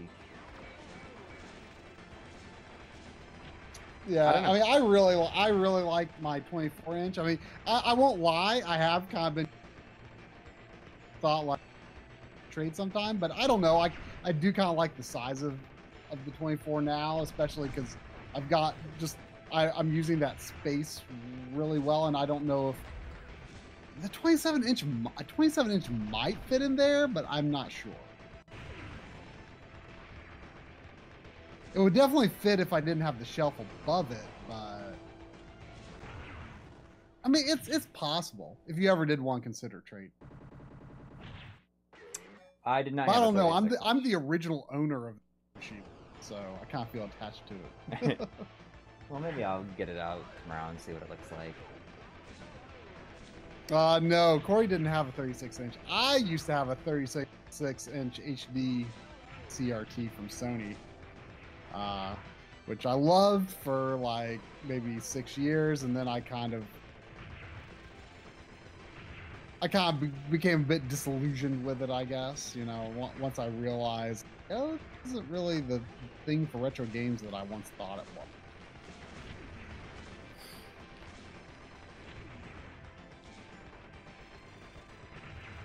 This last level here is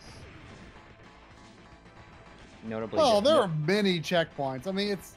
Well, I don't know. This seems like this whole section map, here is fairly sparse on the checkpoints. I thought there would be, but there's. Well, there's not going to be checkpoints until after the bike. Right. I'm just surprised that the bike seems to go on a little bit longer than I was expecting. So like that, like those are tough jumps right there.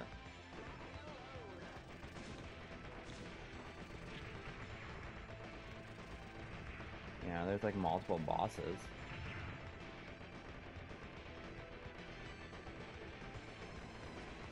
Oh, we got $9.99 from Daniel Alexander. Thank you. Thank you. With your current topic, I'd love to see smaller vlogs from both of you about recent equipment purchases, studio updates, and thoughts about past games, like Corey's video on Lunar. Thanks. Well, thank you. Yeah. I mean, we do for Patreon subscribers and. YouTube members, we do those exclusive-ish video logs, or well, we kind of got out of the habit of doing it in the latter part of last year, just because we needed to kind of focus on things. But like you were saying, you kind of want to get back into it. Those are, by the way, super casual, like very low production value videos that are meant, you know, take up very little of our time. And just be something that sometimes we may just come up with on spur of the moment. Very little editing or production in those, but you know, that is something we have done. And those, at one point you started releasing those, like the videos are still unlisted, but you put them in a public playlist, like 3 months after they were exclusive to like. Supporters, I think. Oh, come on! Are you kidding me? How is this not? Please be the end of the. Please be the checkpoint. Come on!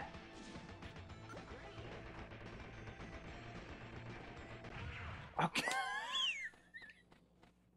I know what's going to happen. I knew that was going to happen. I mean, this level. I knew it was coming, and when Susie said, "Oh," I was like. See what's gonna happen. That bear, is, I'm pretty sure, supposed to be from, if you recall when I streamed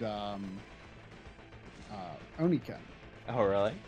That there's a part where you're on a bike and you fight a mechanical bear. At first it looks like a regular bear, but then it's a mechanical bear. It chases you for a while. Yeah, and you have to blow it up. I never finished that. Actually, after since we had time left in the stream, after we finished Blazing Chrome, I tried to play Oniken, see if I could. Get back into that, but like that level I was on, so hard, and, like it was really hard, you know. Even when I was when I played on this stream and played the rest of the game, and I was just so out of practice, like I didn't even get back to the boss, and I felt like I couldn't work up a groove, so I'll probably have to restart that game, I guess.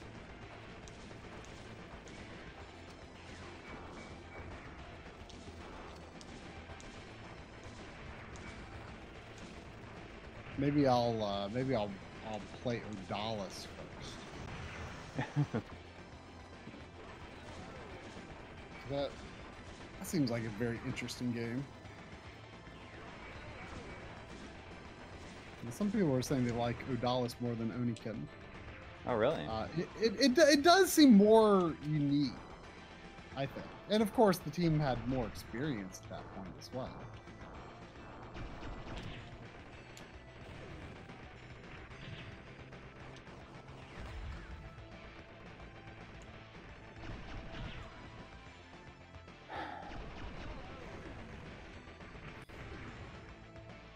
I mean, there's a lot going on here that makes it at times hard to like keep up. This is kind of random, but have you ever played much Soul Blazer? The game? Yeah, I finished it. Oh, you have? Yeah. What did you think of it overall? Because I liked it a lot. I liked it a lot. Yeah, I had never really tried it at all before, and I booted it up on my SD2S NES recording footage today, and obviously I need to kind of learn what the controls are.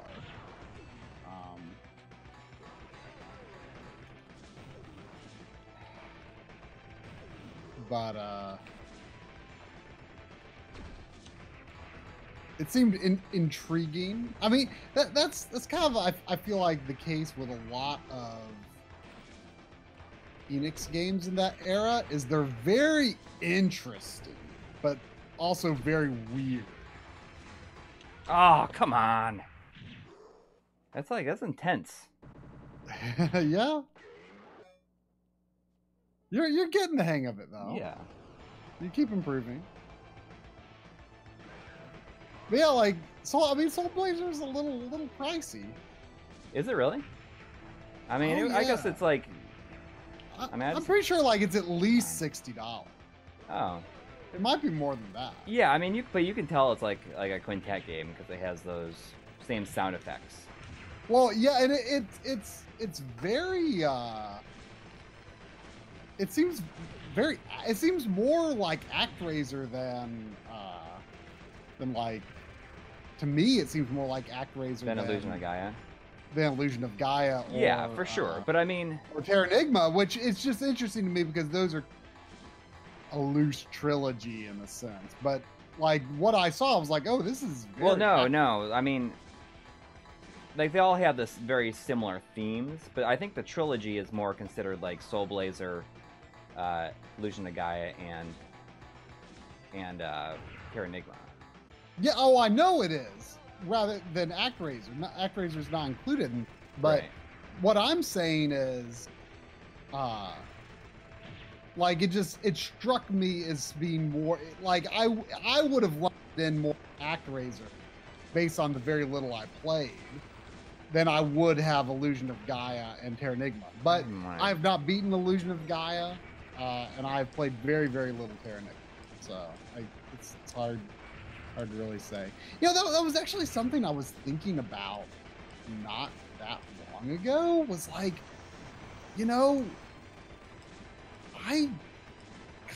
if I really stop and think about it, I don't know that much about the RPGs on Super Nintendo that aren't the Squaresoft, yeah, Breath of Fire, and Lufia.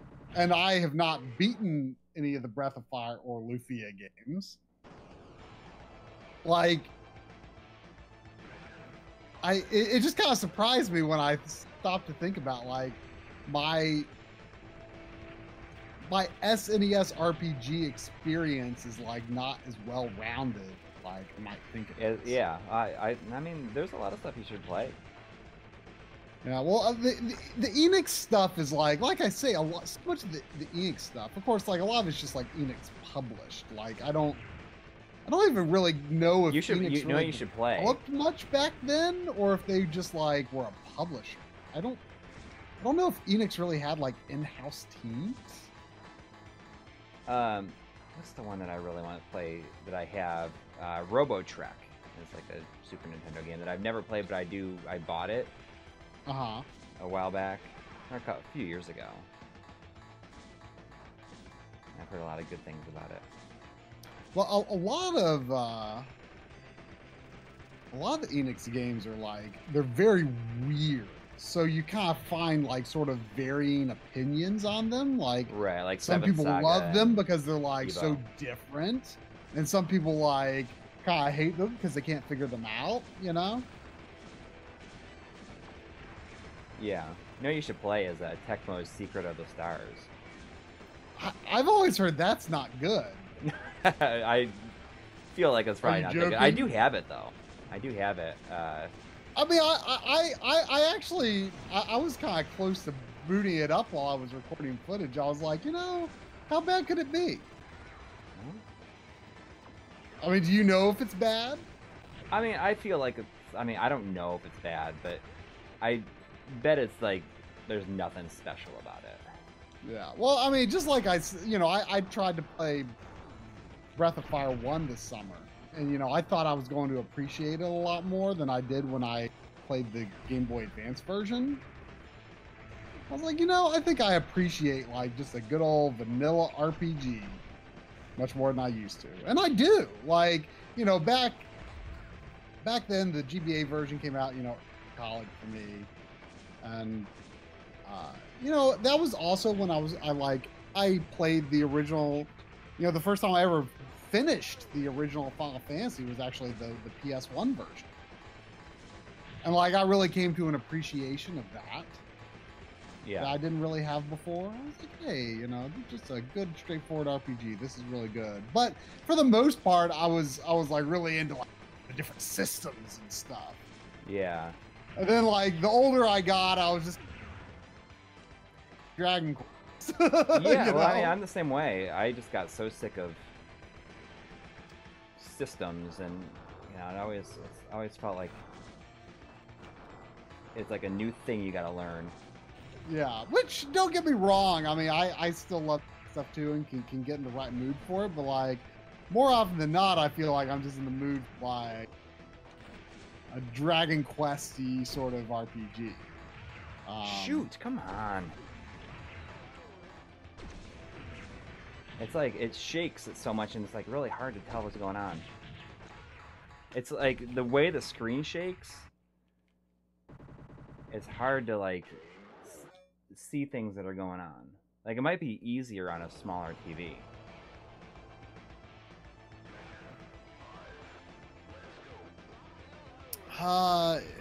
If you want to try Final Fantasy games, should I start with 13? 13 is one of the least liked Final Fantasies. For what it's worth, both Corey and I like it, but it is not a very popular one.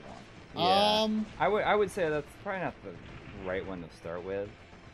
No. I mean, like, I don't know. Like, I don't even know what I would tell people what to start with at this point. Yeah, I mean, if you enjoy like old RPGs, you know, if you know, random encounters and pixel graphics and, you know, reading text does not turn you off, then, you know, I think it's hard to go wrong with like Final Fantasy VI.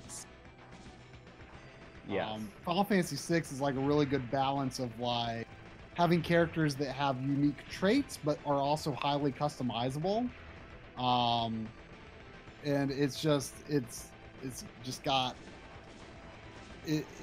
everything. It's got a great story. It's got a fantastic soundtrack. It's just a really vast and expansive game that kind of goes places a lot of a lot of RPGs don't. You know, even I have not seen an RPG I can really think of that does something quite as drastic as it did in terms of the story and the world.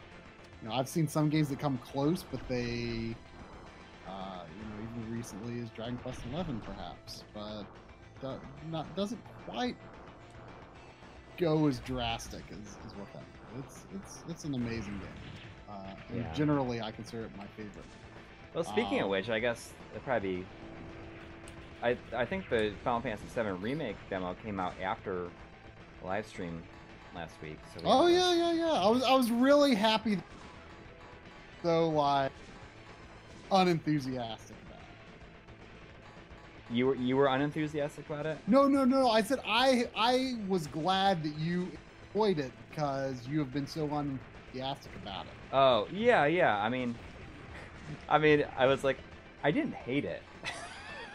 I didn't dislike it. Yeah, I mean, I was worried you were just. I mean, the music is incredible. Like, I feel like that's my favorite part about it. Like, they just did such a good job, like,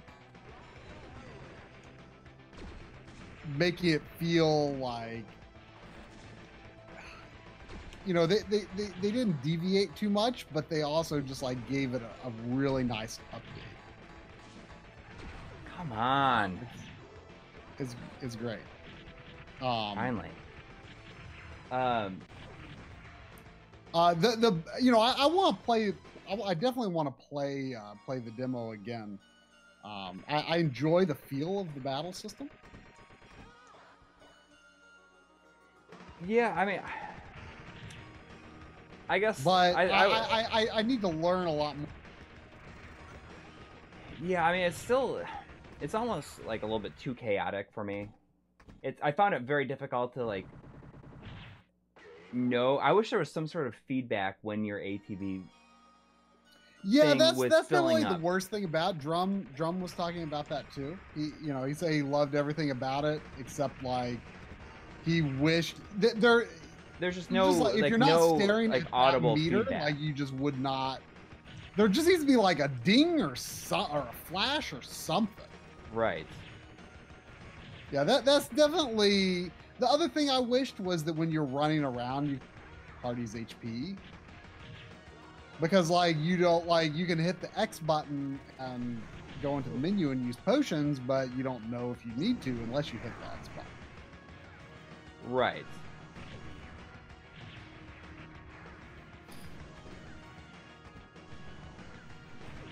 The music on this was pretty awesome. But, I mean, my gosh, it's like, I mean, no matter what, you know,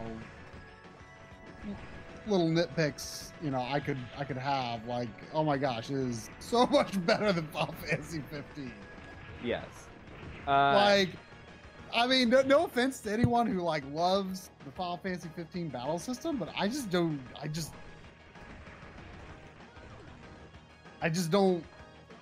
find it enjoyable at all. No, like, so I've heard some people like, oh yeah, I wish I was you. I wish I loved the battle system in Final Fantasy 15, but I didn't often die in Final Fantasy 15, so it's not like I had a hard time with the battle system, but it wasn't fun to me.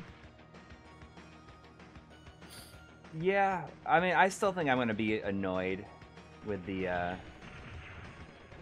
way it's going to end. Like, on a different note, I think I mentioned it before. I feel like Square is going to, like, get into big trouble with how they're marketing. Oh yeah, you were saying it. That you think I can imagine, like, a class action lawsuit about it. Because people think that it's a remake of the full Final Fantasy. Yeah, it's like the whole game. 7. Yeah. I mean, maybe that sounds crazy to think of it like that. What I was thinking, you know, I have no idea. Like, once I thought of this, I was like, oh, I bet this is probably like a fan theory on Reddit. But I have not read anyone discussing this. This was just something that popped into my head after playing the demo. Because, you know, it's kind of annoying that it's just called Final Fantasy VII Remake. It's not, like, it doesn't have, like a subtitle or something. I know, I hate that. It doesn't have a subtitle. Like, what are we going to call it when the other parts of this are out? Yeah, I mean, not only that, but, like, just, like, the name Final Fantasy VII Remake is stupid. Yeah, I mean, it's not very imaginative. Like, that's what it is, but just flat out calling it Final Fantasy VII Remake is dumb. It is dumb, but I had a thought, though. Like, what if remake is the subtitle and we don't realize it? So, like, let's assume that it's like... come on, I still lose the extra life. Let's assume that it's going to be 3 parts. And, like, what if... there's the whole thing about in the story, you know, there's the whole thing about the Genova, right? So what if they go with like this re-thing? Like, what if the second part is like reunion and the third part is something like rebirth or something like that? Like, what if they're all these like re-things? Like, that could be kind of cool. It could be, but right now it seems dumb. I mean, still saying remake is stupid. Think. Yeah, I mean, I agree. It's not a great title right now, but and Square, yeah. I mean, when they know it's going to be multiple parts, they should have something that is going to make it consistent. I mean, Xenosaga Episode 1 wasn't just Xenosaga. Yeah, it was Xenosaga Episode 1. From the beginning. Well, that's the thing that makes me nervous, is like they didn't put the... You almost feel like they're not committing. Well, they're not... Yeah, I mean, it's going to sell like crazy, so I mean, they're definitely going... They're going to finish it. I mean, maybe. They're going to finish it.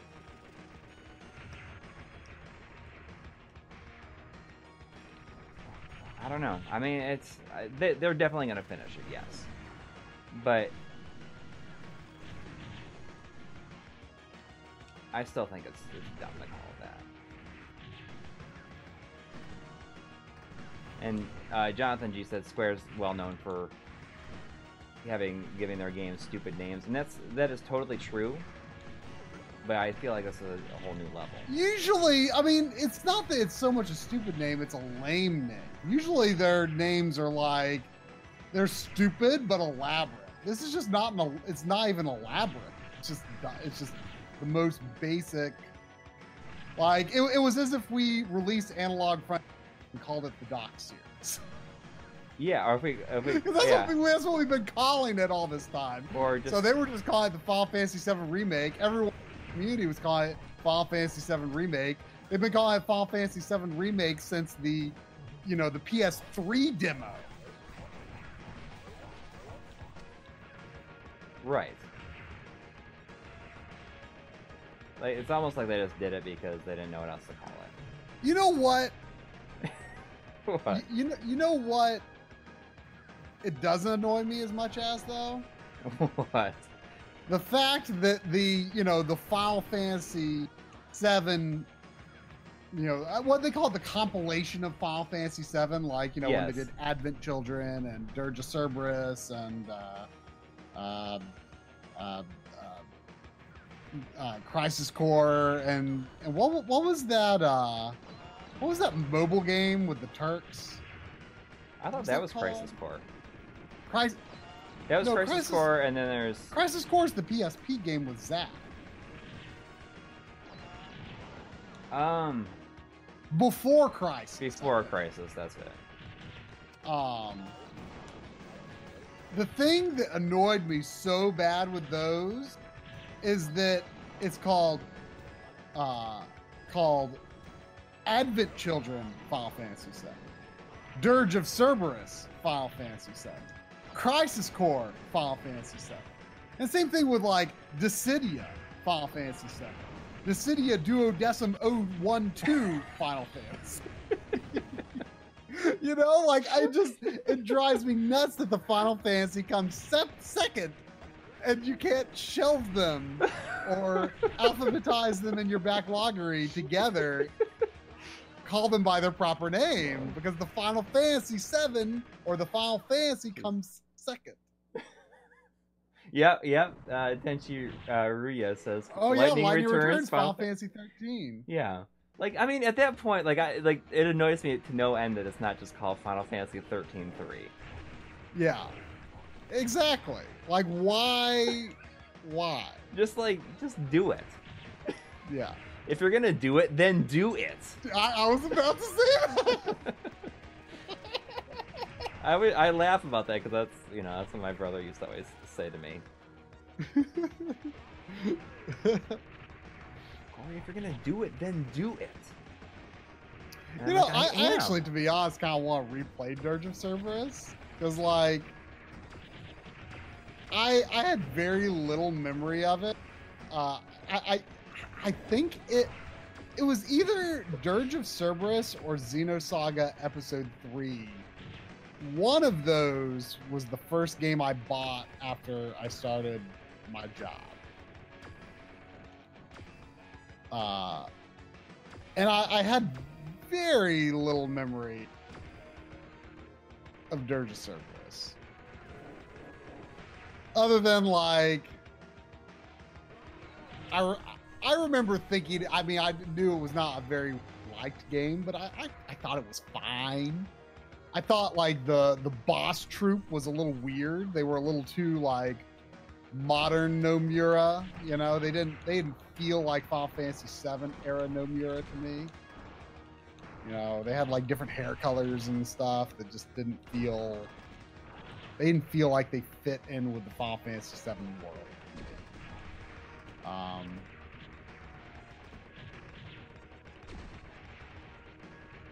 So I just, it didn't leave much of an impression, but like the few times I've like sort of booted it up since then, I'm like, you know, it feels kind of smooth. Like it feels like it could be kind of fun. So like, I want to revisit it. I remember Crisis Core was like when that came out, that was considered like, people were saying like, yeah, this is the best game Square's made in years. And I did not think it was very good. Yeah, I mean, I barely remember. I don't remember much about it. The ending is really awesome. Like, the ending is really cool. It's like kind of a cool, just the way it plays out is cool. I don't quite remember the ending. When you're Zack and you like basically fight against like endless people. And it's like you have to die eventually, but you can basically keep on going for as long as you want. Ah. Can I get up there somehow?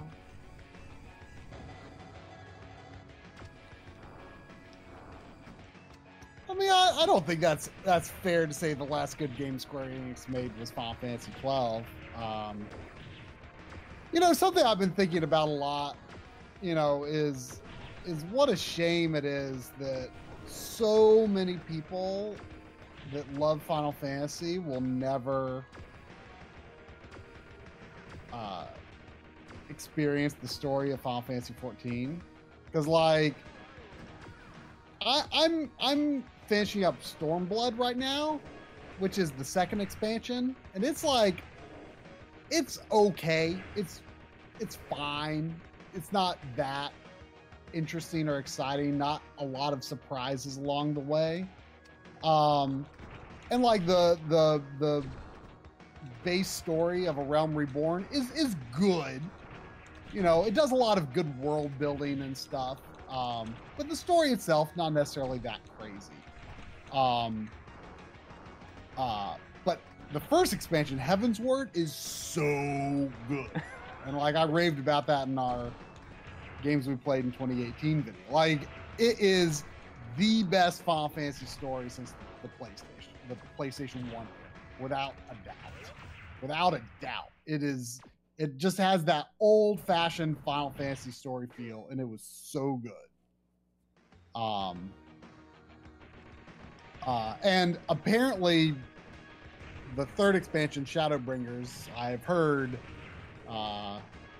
is similarly good as Heaven's Word. So I'm excited to get to that. But like it feels, even though it is an MMO, and you know, and there are, you know, kind of some obviously big gameplay differences, and you know, differences in how you progress through the game and things like that.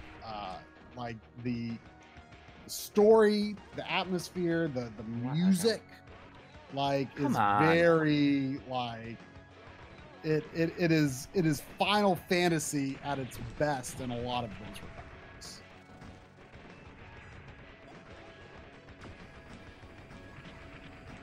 And I think a lot of people just you know, by default say it doesn't count because it's an MMO.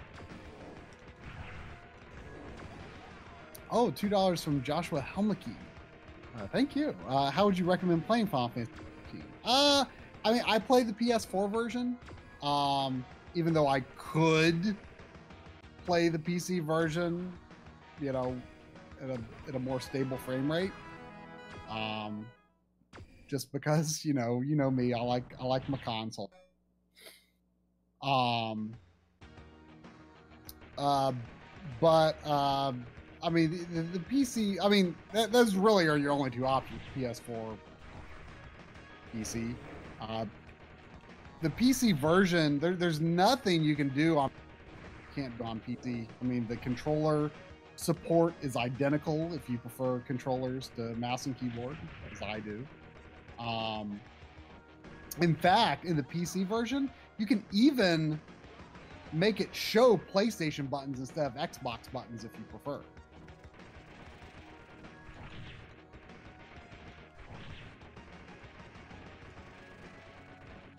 It would be nice to see Final Fantasy XIV come to Xbox. I don't think anything has been announced. I mean, it was always, I think, Sony's hang-up that, you know, about not wanting to do,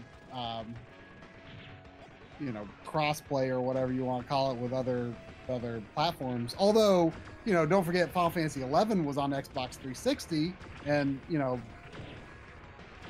you play on the same. One of the important things with Final Fantasy XIV and XI is that everyone plays on the same servers, whether you're playing the PC version, or PS2 or Xbox 360 version of Final Fantasy XI. Of course, the PS2 and Xbox 360 versions are not supported anymore. Only you can only play 11 on PC now. But on 14, you used to be able to play it on PS3. They discontinued that version though because it was holding up development for Stormblood, and you know, almost everyone that played on PS3 migrated. PS4 anyway at that point. So you could play PS2 and Xbox 360 together in Final Fantasy XI, but it seems like, you know, there's definitely the possibility that it could come to Xbox in the future. So that would be nice, for sure. And it's basically confirmed there's going to be like PS5 enhancements of some kind. I'm kind of wondering if they could do like ray tracing or something. Even that would be definitely kind of cool. If it would be upgraded in that kind of way. But yeah, I mean the PS4 version targets 60 frames per second, but unless you're like in an instance, it's not likely to be too consistent. But it's not enough to, you know, stop my console peasant-loving self from playing the console version.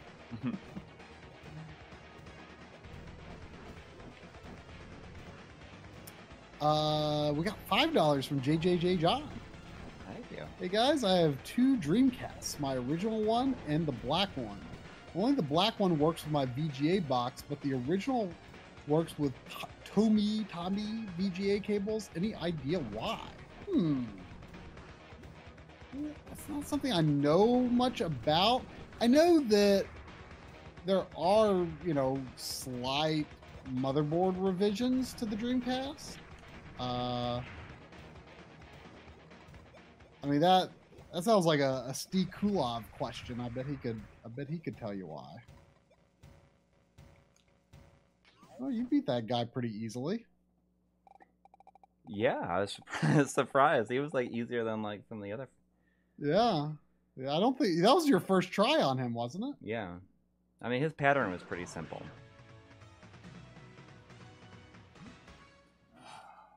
I'm getting there. DualShock 4 or Xbox One pad? That's really a toss-up. I mean, I feel like the DualShock 4 is a... Is this the last boss here?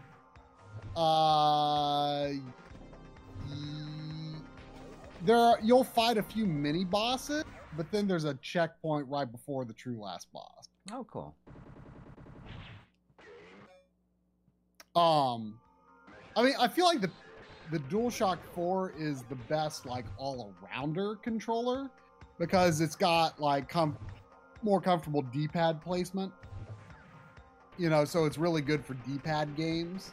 And the, you know, after all these years, you know, if the reach on the original DualShock. But, you know, after all these years, I'm very used to it, so that is nothing that bothers me now. So I feel the DualShock 4 is a very good all-arounder controller, but the Xbox One controller sure is darn comfy. I mean, the D-pad is very good. You know, it's the first time Microsoft made a very good D-pad. So I'm just like trying to spam like this, but it's just that it's not in as ideal of a position. Although I had, like, when I played Cuphead, like I used, you know, that was I played that for like 6 or 7 hours straight. That was the latest backloggery stream that I was on. I think we stayed up to like 2 a.m. trying to finish Cuphead. I used the D-pad for the whole thing. Is this him right here?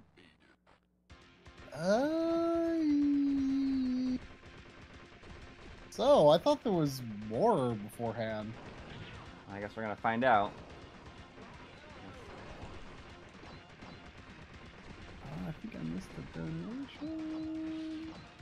We got, I'm assuming that might be Australian dollars, $2 Australian from General Sotheby. Thank you.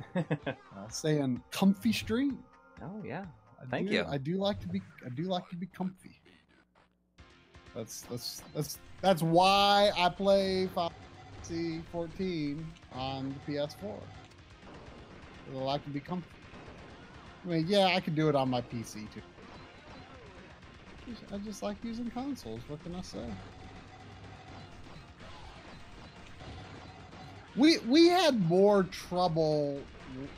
We felt like it was the first phases of this fight that was giving us the most trouble. The first phases? Yeah, well, I mean, like where you're fighting this guy, right? Oh, so there's more. Obviously, he's gonna jump on that thing in the background. Yeah, I mean, there's a giant thing in the background. That part of the fight was longer, but gave us less trouble overall. It was part that was like needlessly taking life. But what you just did with the melee there, that was kind of what I did. Like I was trying to like be really cautious and dodge him and stuff, and then like I just, you know, kind of went for it.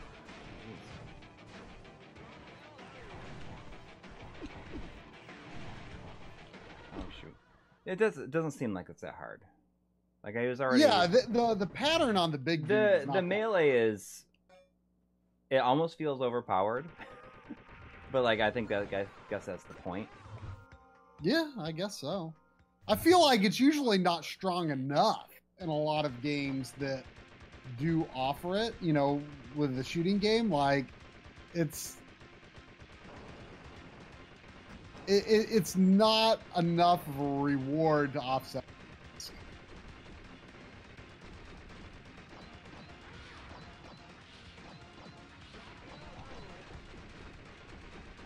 I could actually possibly see this guy being a little easier with one person. With one person. Because, like, when he does that spread shot, he'll target one player or the other, and it can kind of make it chaotic to, like, figure out where he's going.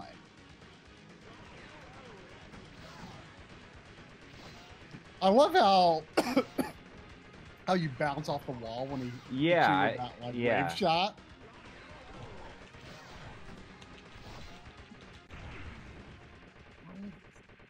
Did you bring the sloth? Did you bring your sloth? Sandy brought her sloth.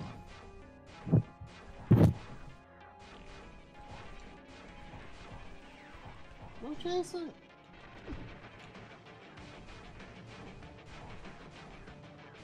chase your sloth.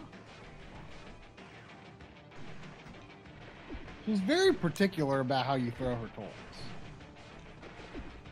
Like, if you don't put your heart into the or if it like hits a wall, like for some reason, if it like hits a wall, like she'll start running off to one and hit. Oh, and then she just like turns and looks at me like, what was that?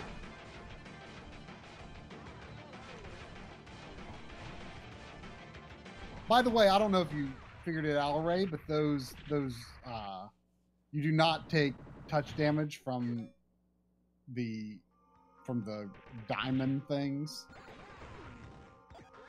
Okay.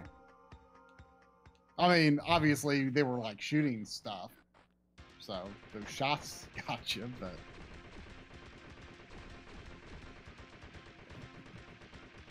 here, Sandy. Here. Come sit with me. Here. Come on. Sigma from Mega Man X1.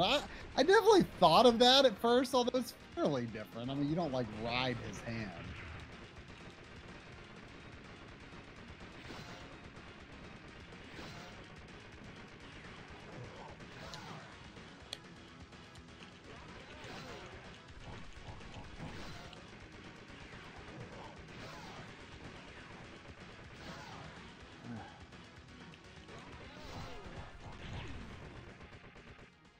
Can I destroy the hands? I don't think so. Your main target is the diamond.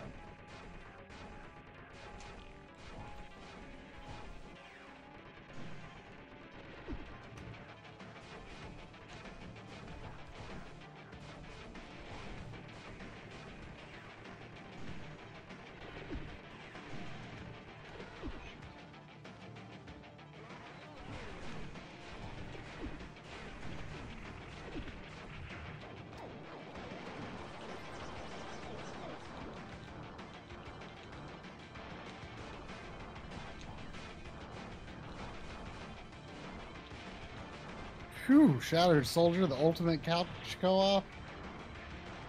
That game is so hard, like, to have two people that are, like, good enough at it. Definitely takes some effort. I love this part. How rad is this? It's like 144p on my TV right now. That's okay. How many phases to the boss are there? You're kind of in the second to last phase, kind of, depending on how you count a phase.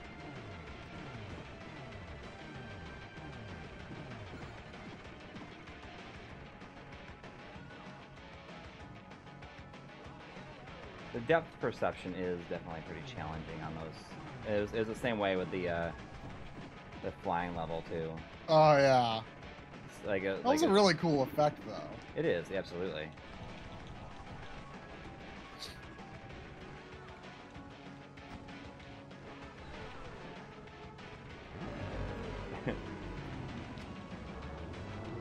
You really get aggressive with that melee.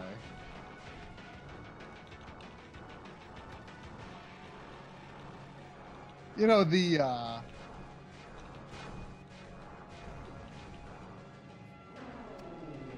warp effect when he draws you in, like it kind of makes me almost think of like a Chrono Trigger spell. Oh, like, yeah. I kind of think of him almost like the first, or I guess technically the second phase of the Lavos battle, you know? Yeah. Like the two hands. So this whole thing is only the second to last phase. I mean, there's another phase after this. No. I mean, what I meant was, like, okay, the second time you're in the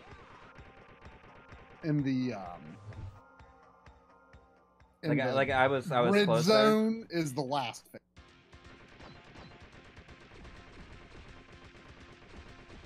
Like I forget if you have to do anything when you get out of the grid, but like that's basically. I was like there basically. You were pretty darn close.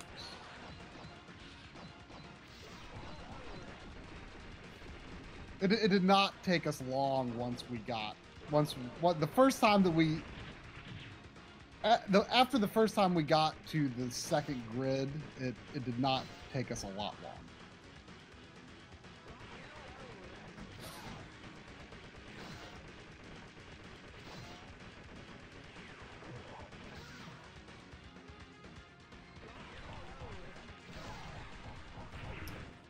Is this game at Best Buy? I feel like it will be. Best Buy. Like the last time I went to Best Buy, I was like kind of shocked how many like what percentage of the games in their Switch section are limited run. Like a lot.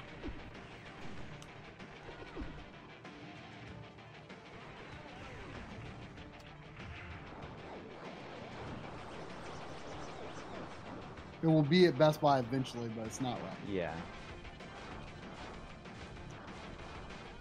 Shoot.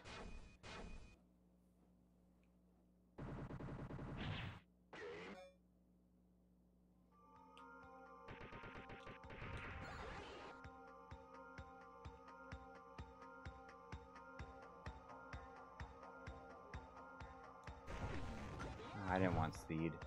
It's like the worst thing you can probably pick.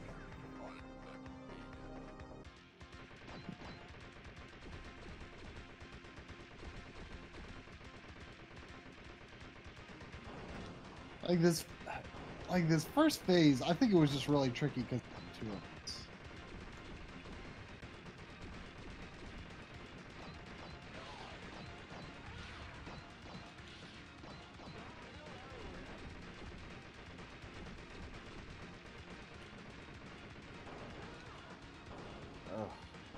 Did they never post that would be at Best Buy? I've never paid it. I feel like having the explosive shot is.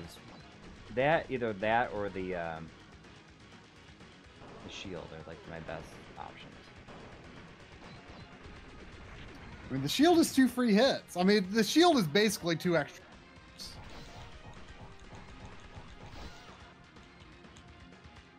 That was Best Buy even still around. You know, the thing is, like, over the past like. Nope. Just so you know, I heard a donation that looks like it's not a super chat. Oh, well, I can't read it because my stream 144p.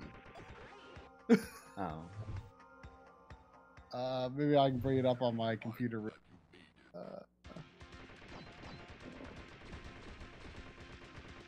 I can't make out that name, but I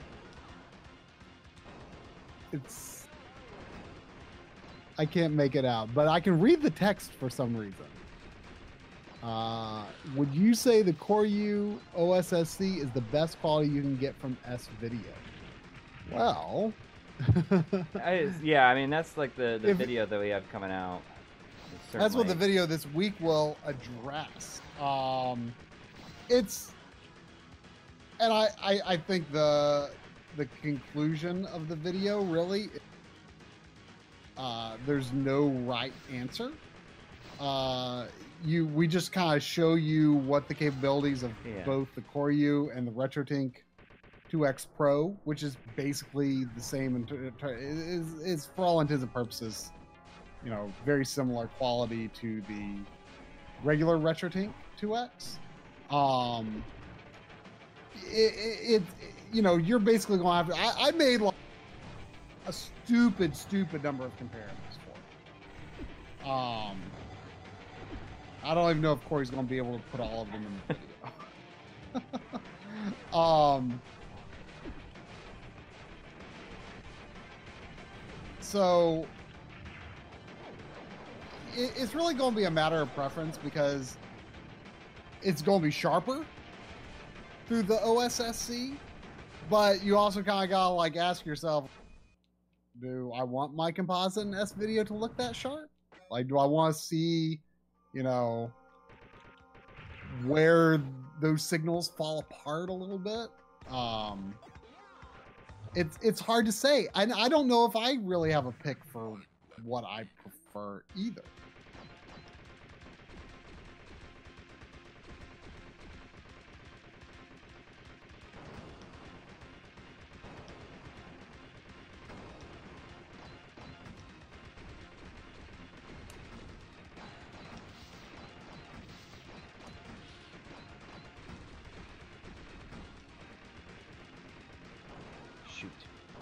I was doing really good there. I do have to dodge roll more. I don't necessarily mean to volunteer Steve for answering questions, and he stays far away from social media. Yeah, he's a busy guy, but I ask him questions anyway. I appreciate his answer.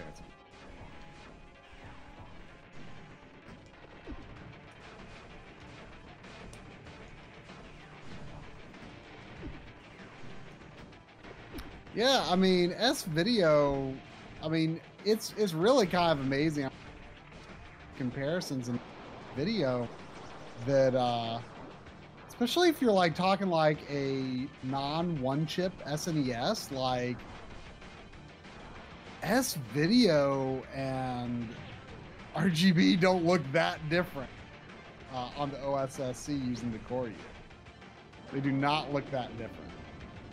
I mean, RGB is better, but it's not a stark difference.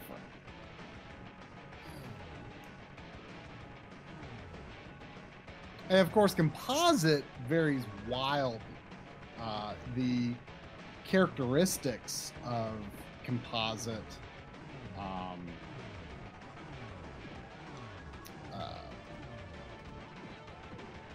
just kind of vary from system to system. Come like on. A lot. Why did I do so good with it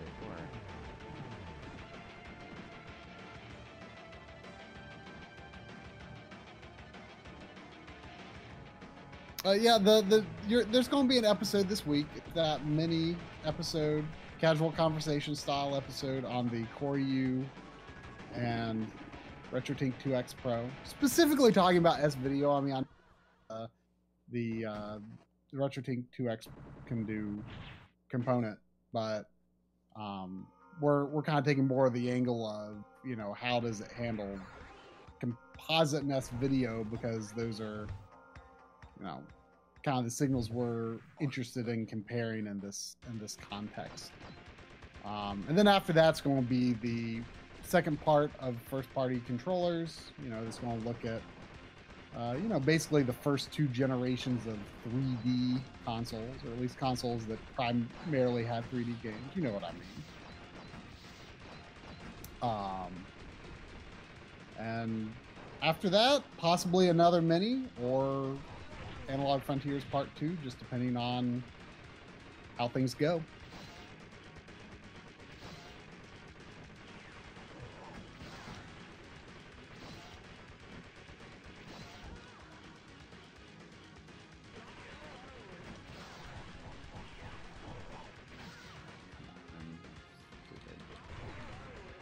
stupid move.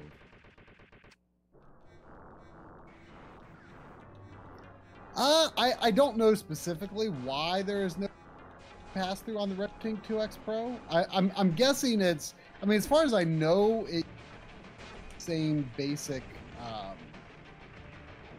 chip. I mean, I think the overall like functional design is very similar to the original. So, I mean, I think it's just a limitation of the chip that is used. I think, as far as I understand, the main enhancements are it's a bigger board. So the theory there is it you know, there's less noise, I guess. But I never really noticed a lot of noise with the original version, so I don't think that's something to be concerned about. To me, the big upgrade with the RetroTink 2X Pro is just usability. It has toggle switches that take a lot of the functions off of the buttons, which kind of with later RetroTink 2X units, Mike added some extra modes to accommodate for PAL, and also to offer a different comb filter for composite that was more tuned to retro games. But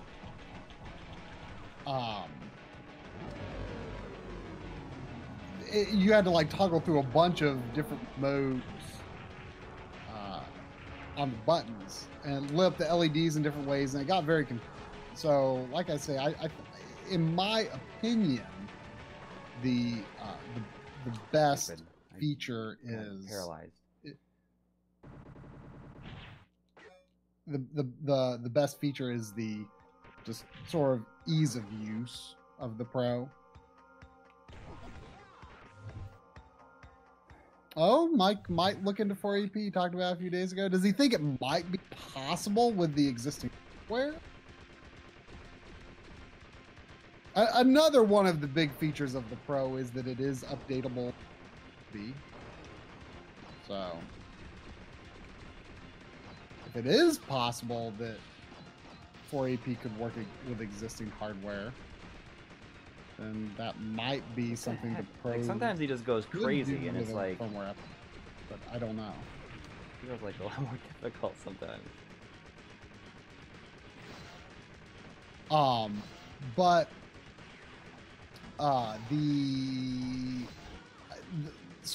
The catch, I guess, with 480p pass-through is you might be thinking of it in terms of like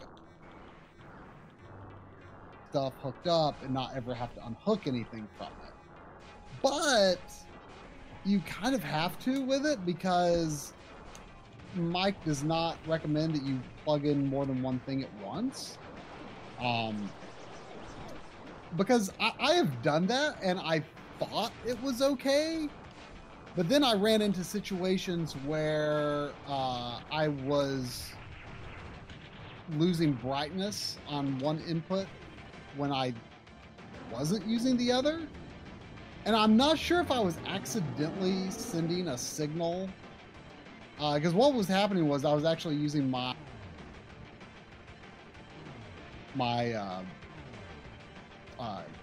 RCA port PlayStation to simultaneously output composite and S-Video, and I didn't think my Extron was routing both to the RetroTink at the time, but it's possible it was. So ultimately, I'm not sure whether it matters if it's actually sending a signal or not, if that makes sense, whether it darkens the picture. But if you don't have another cable plugged in, it's fine. So I guess what I'm saying is, don't necessarily count on being able to just like have all your cables plugged into the RetroTink at once. You may have to swap them depending on what system you're playing. If anyone remembers when I streamed with when I streamed with the RetroTink, like, I don't know, like a month ago or so. And at the very end, I tried to play some Wave Race 64, and that's video. And it was kind of dark and oversaturated, and I couldn't figure out why. It turned out that it was. I realized what it was this week finally. It was because I still had the PlayStation turned on, and it was sending a signal to the RetroTink through the composite port, while the N64 was sending us video, and that was it was darkening the picture because of that. You got this. You got it. Not that time, I don't. No, I just got the laser. I didn't mean to.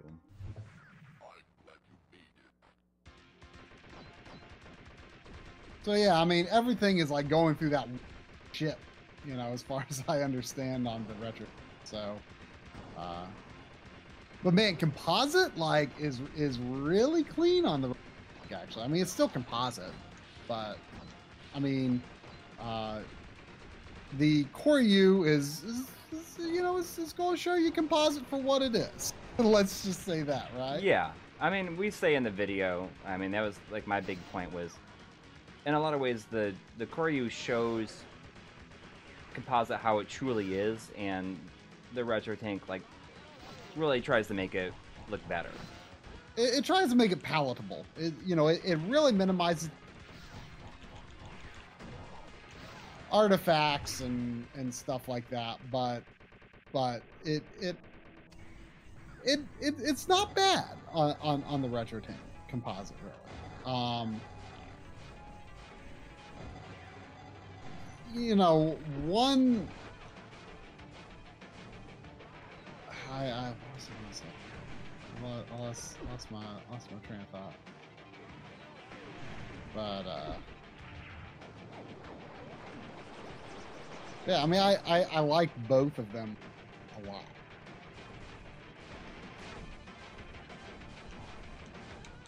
Shoot.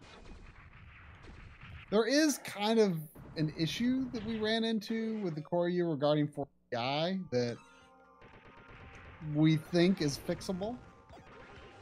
Yeah, but it you should be. Do need like a particular kind of programmer to flash the firmware.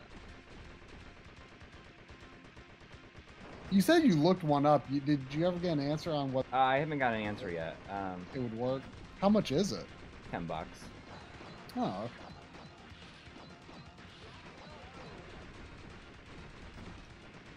I assume there is free software for, you know, actually riding.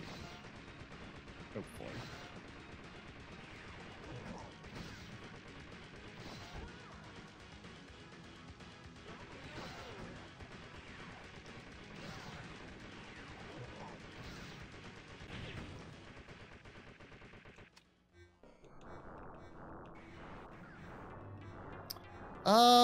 What kind of programmer was it? The USB, like ASP or something like that. Shoot. I'm getting annoyed.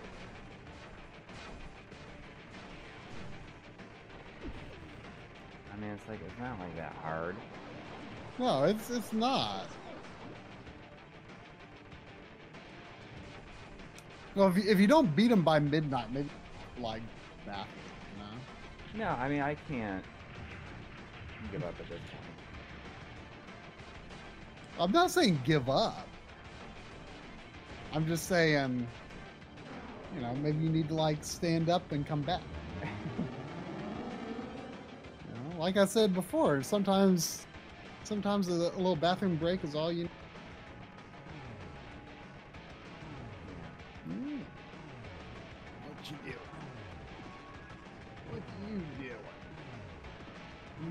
Here. Okay. I heard another donation. Sounds like it's. Ooh.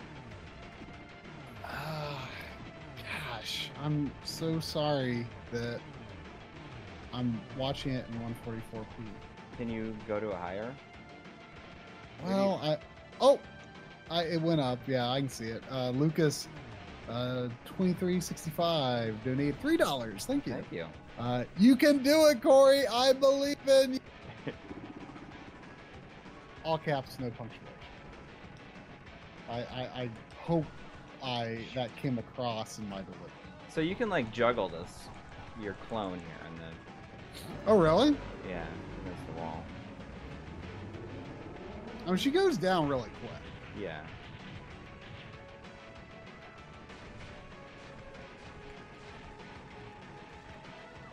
Come on. I don't think it's like.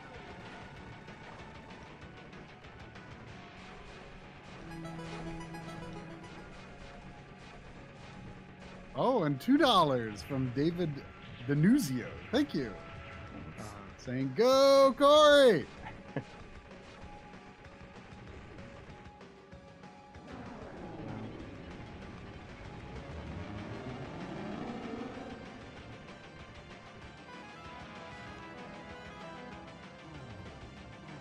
Ultra HDMI Hardware 2? What's that supposed to have? That's the one that has... it has analog out built into it. Oh. God, come on. It's like it gets so chaotic.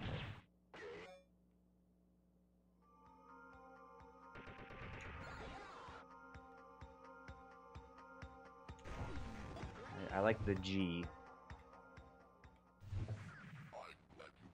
You get those 2 extra hits with, That's true. I mean, that's too live. That's very true.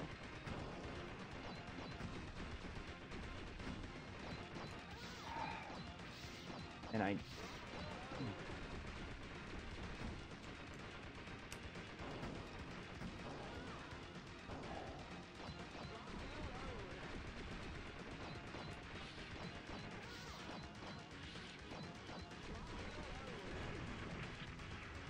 She just like load the checkpoint.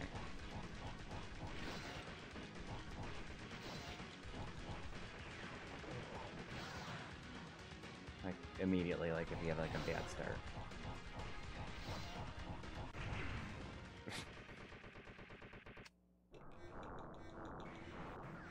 Were you invincible when you were meleeing him? Because like it shot like I... Yeah. I mean.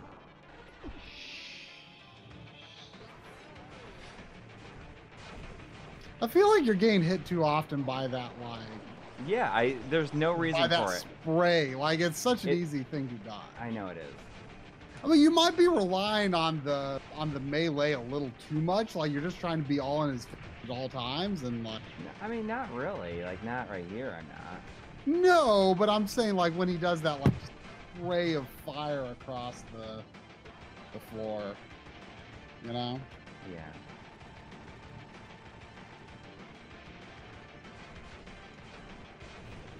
I don't even know why I'm continuing to try here with zero life. I'll try the shield next. I mean, that's... Yeah. It's an extra hit.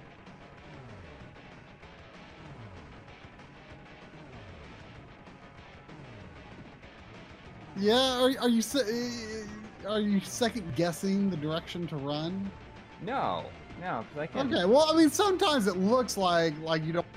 No, sometimes I hit the thing to like actually like do a dodge roll out of the way, but it jumps. What? You do what is it, down and jump? Yeah.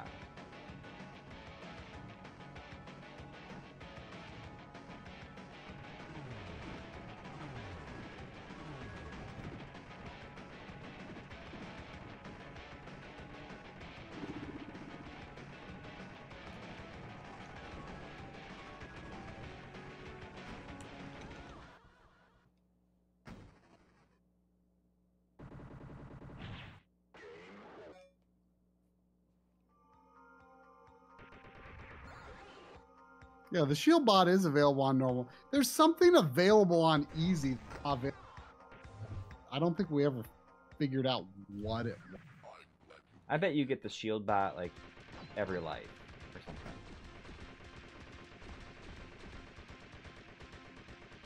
something. I forget what it is. It says when you're selecting the modes, like something is available there that's not a normal, and I didn't quite know what it was.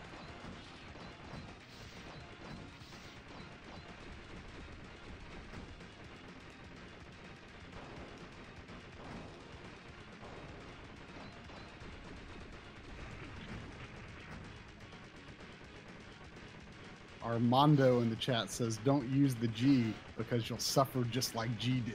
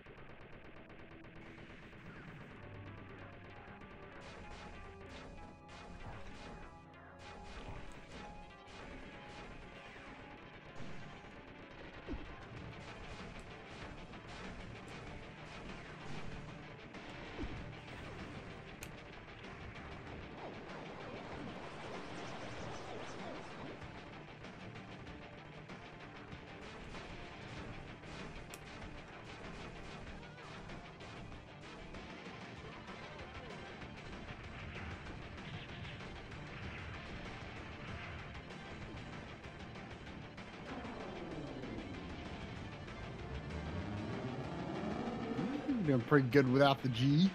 Yeah. It just goes quicker with a G.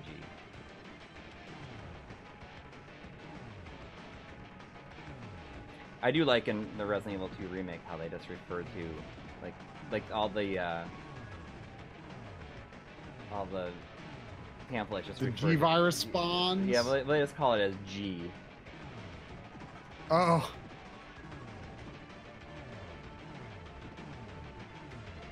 Was definitely new. The first time I saw one, I thought it was like a new Birkin evolution that was just like wandering around. I'm like, what? Yeah, I mean, they're pretty scary. You mean in like the sewers? Yeah. Yeah.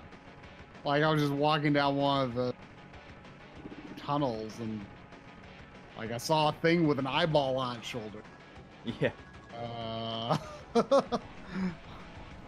What else has an eyeball on its shoulder other than him?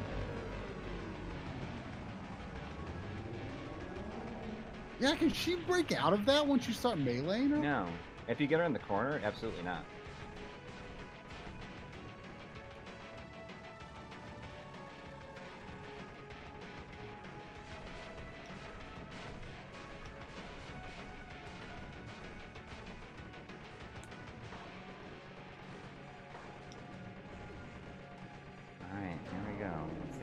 Survive this thing now.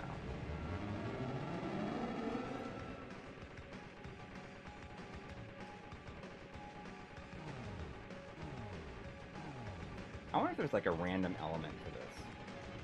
But I feel like sometimes it's different. I don't think these are random.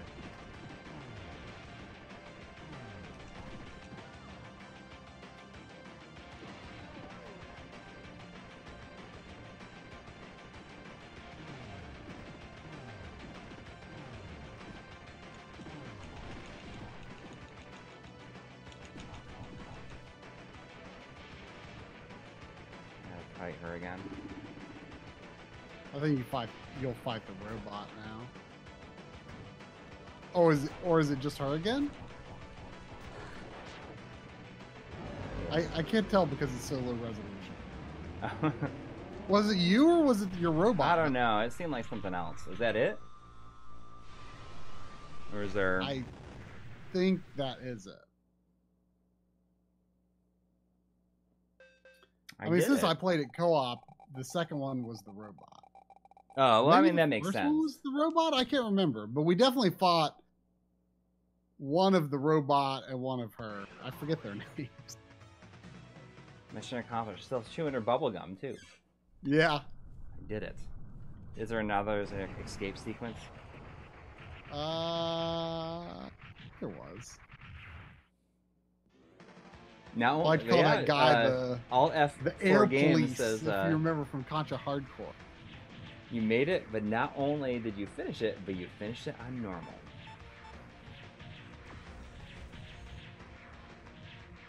I like the ending sequence. There's a lot of cool shots in it. Yeah. Oh, that's... I like that.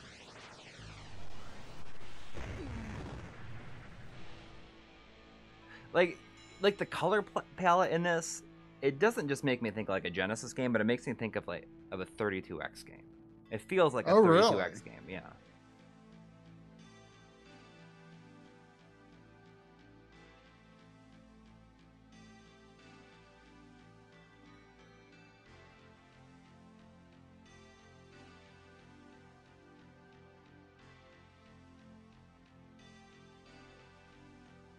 I mean, if you're going to be a robot, you might as well have a mohawk. You might as well. Those characters, the ninja and that lady, are the unlockable. Do they unlock? Both unlock? They both unlock, yeah. They play differently. They don't get to use the special weapons. If I remember correctly, they don't use the special weapons, but they, oh, it's this music. They've got, oh man, the ending. Yeah, it loads the CD music, right? Yeah.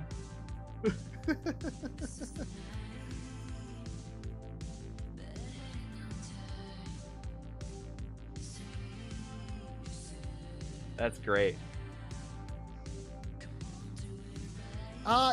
Their shots have a more limited range, but are powerful. Like, they didn't seem to necessarily be clearly better or worse than the other characters, just different. Well, that's I think that's good. It makes me think of the extra characters in. Oh, I see another donation popped up. It makes me think of extra characters in Wild Guns Reloaded and Ninja Warrior. Yeah, yeah, yeah. Can you see that? That was Bond Spy with $10. Thank you. Thank you. Saying thank you both for your content, and thank you, Corey, for retrying. We always we try to see it through to the end. You know, we try. We don't always get there, but you know, we're willing to put in a little overtime to get the game, right? Yeah, I mean, I love this ending. Like, this music is great.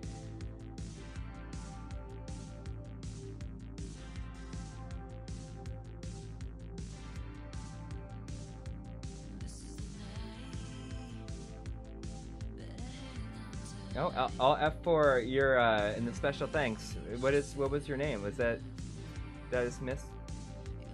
Did it say all F4 for games? It was in there, or is it your? Name. I didn't realize that you'd worked on it, or you were involved in some way. That's awesome. It's a good game to be associated with. Yeah. This is the Switch version. I bought the PS4 version as well. You bought what? I bought the PS4 version also. Oh, okay. Digital or physical? Oh, you did. Yeah, that's right. You bought both. Yeah, I mean, when it's games that I know that I am gonna like. Yeah. And I get it. You know, you never know. You never know. The name in the credits was Tim. I was a bit involved with giving back before its release. Also, I voiced the haha hey bro guy in the first level. That's great. I love the voices game. Like just the over the top compression that they used is so good. Oh, awesome. Thanks for sticking around till the sun came up and remember. Oh, yeah. I mean, seriously, it's thinking about it, you know, the clock's changed. Did you not have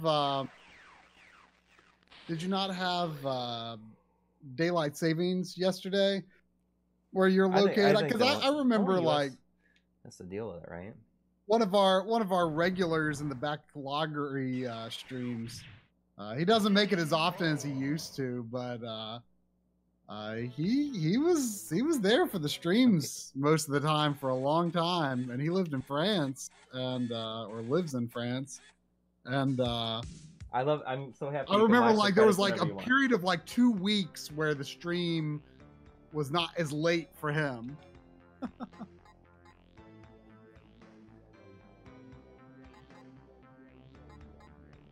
Oh, so there's no support capsules in here. So there's just the weapons. So what does it say on easy mode that is missing, that the easy mode has that? Easy mode does not have leaderboards, and you get 7 lives. And it gets something called support capsules. You want me to try it? Yeah, I mean, I just don't know default what support mode. Oh, there's that's cool. Mirror mode. Oh yeah, I mean, pretty good set of unlocks. Yeah, I mean, is this the guy from? I mean, oh, from Oninaki? Yeah, or not Oninaki. I always get I got my physical version of Oninaki and the Oniken and Odalis collection around the same time, and I every once in a while I call them the wrong game. Oniken. I bet it is like loosely that guy, maybe. He definitely makes me think of it. Oh yeah, he's got like that like air dash.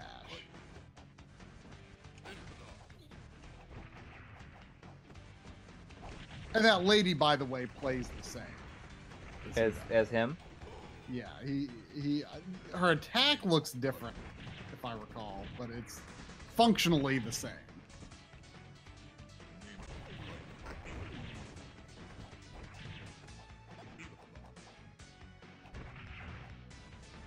I literally had no idea daylight saving. Oh yeah.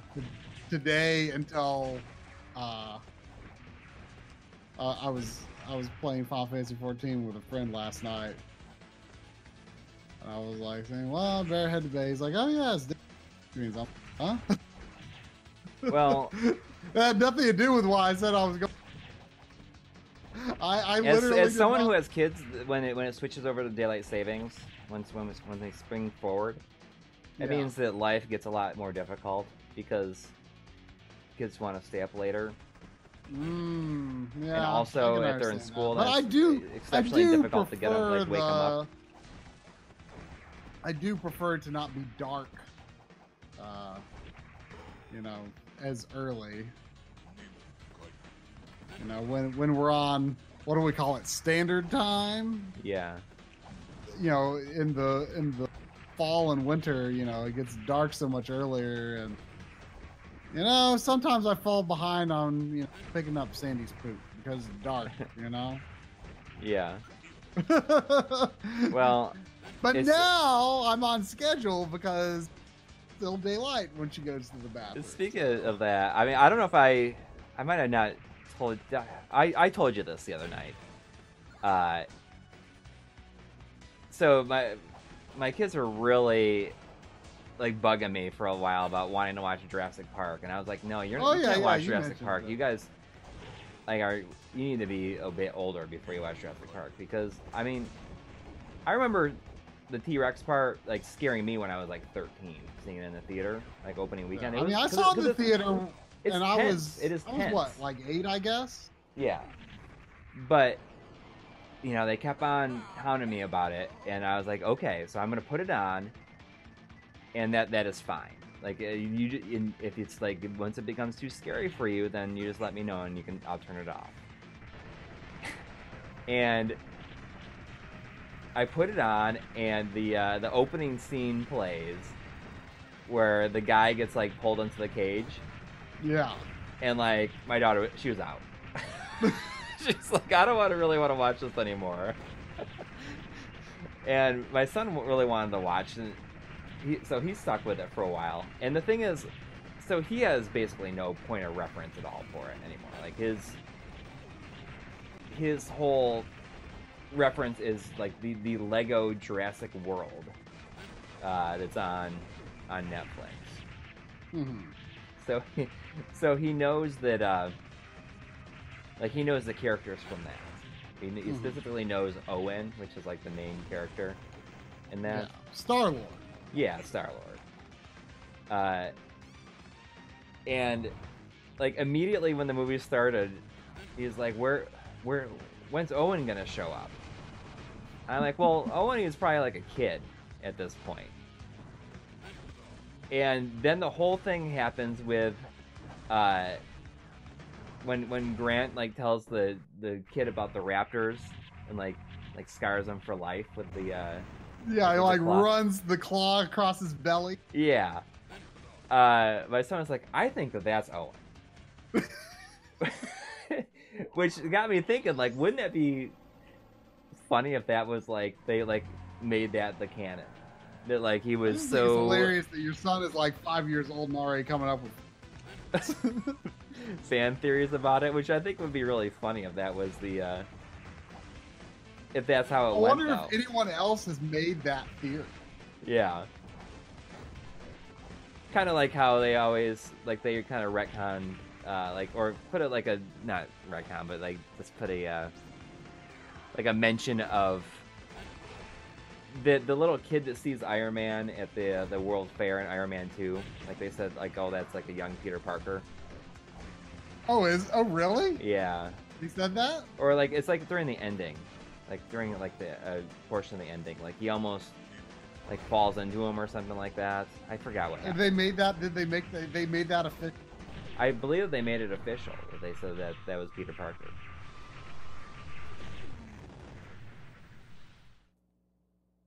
Oh, so JC Band is saying, so that is a popular fan theory, is that is Owen, is that kid. Like, he was, like, it was, that it made such a impact on him that he wanted to spend the rest of his life proving that the raptors, like, aren't that as scary as, he made him believe that they were.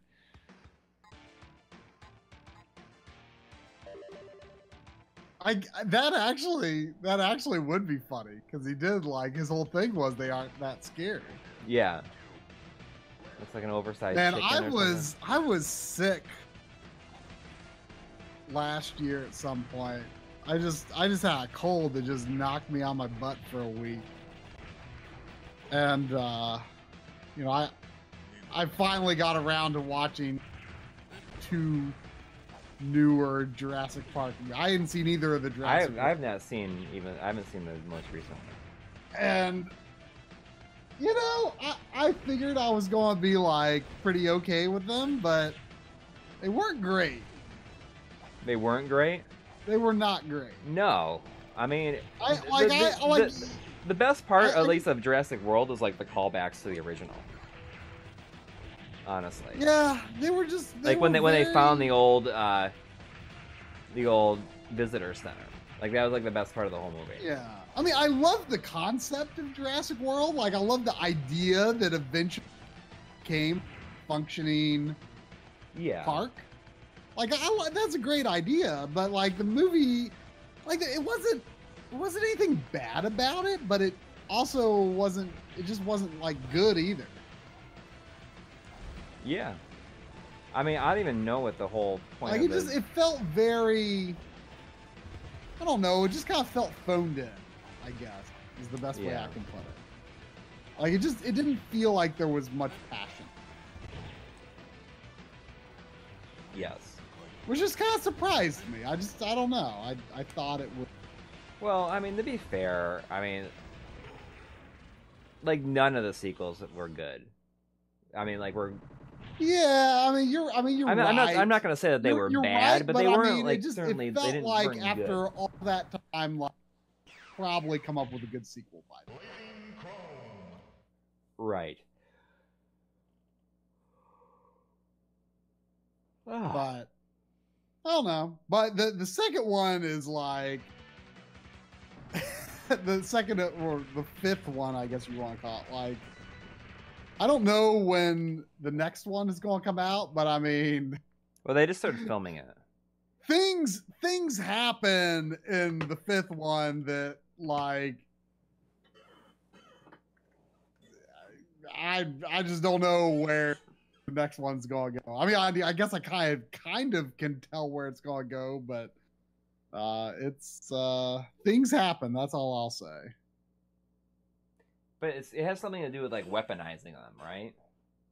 Huh? Does it have something to do with like the military wants to weaponize them or something? Kind of, yeah. Which is, I feel, such a boring approach at this point in time. It just seems like such a, I don't know, it's such a typical direction to take it. Yeah, but it was not great.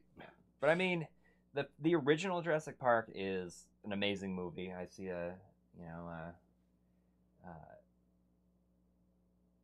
someone saying like they shouldn't have made Canadian Fuzzy was saying that Jurassic Park was a movie that shouldn't have had any sequels. And well, there was a second book though. But the book was written basically so they can make a movie of it. Well, I mean, I don't know much of the details. Yeah, I mean, the book was written after the movie came out. I have not seen the second movie in a very long time. I remember, you know, as a kid, I thought it was fine. But I'm sure I would hate it if I revisited the second one? Today. Yeah. Yeah, I mean, it's... As a kid, I was not offended by it. But I, you know... Yeah, I mean... I saw in the theater like opening night. I was so excited, and it was very disappointing for me. Yeah. And well, I've tried to watch it. I've watched it many times since then, and it's like I've never crossed over to say like this is not that bad, because it's I mean, not only is it just like not a great movie, but like the end, the way it gets into the whole you know, they bring T-Rex to whatever, like San Diego or whatever, and it gets loose. It's just, it's stupid. Yeah, well, after I watched, you know, the fourth and fifth movies, I went and rewatched the first, you know, for the first time in a good number of years. And I mean, man, it's still such a good movie. The original? Yeah. Oh my God, it's really good. You know, I remember that movie. Just it was one of those movies that was just in theaters forever. Yeah. I mean, I saw it when it came out, like that opening weekend, and I saw it again in the theater almost a year later. Wow. You know, I honestly couldn't say whether I saw it like. How close I saw it to release, because I'm pretty sure it was like the cheap theater that I went to see it at. Mm-hmm.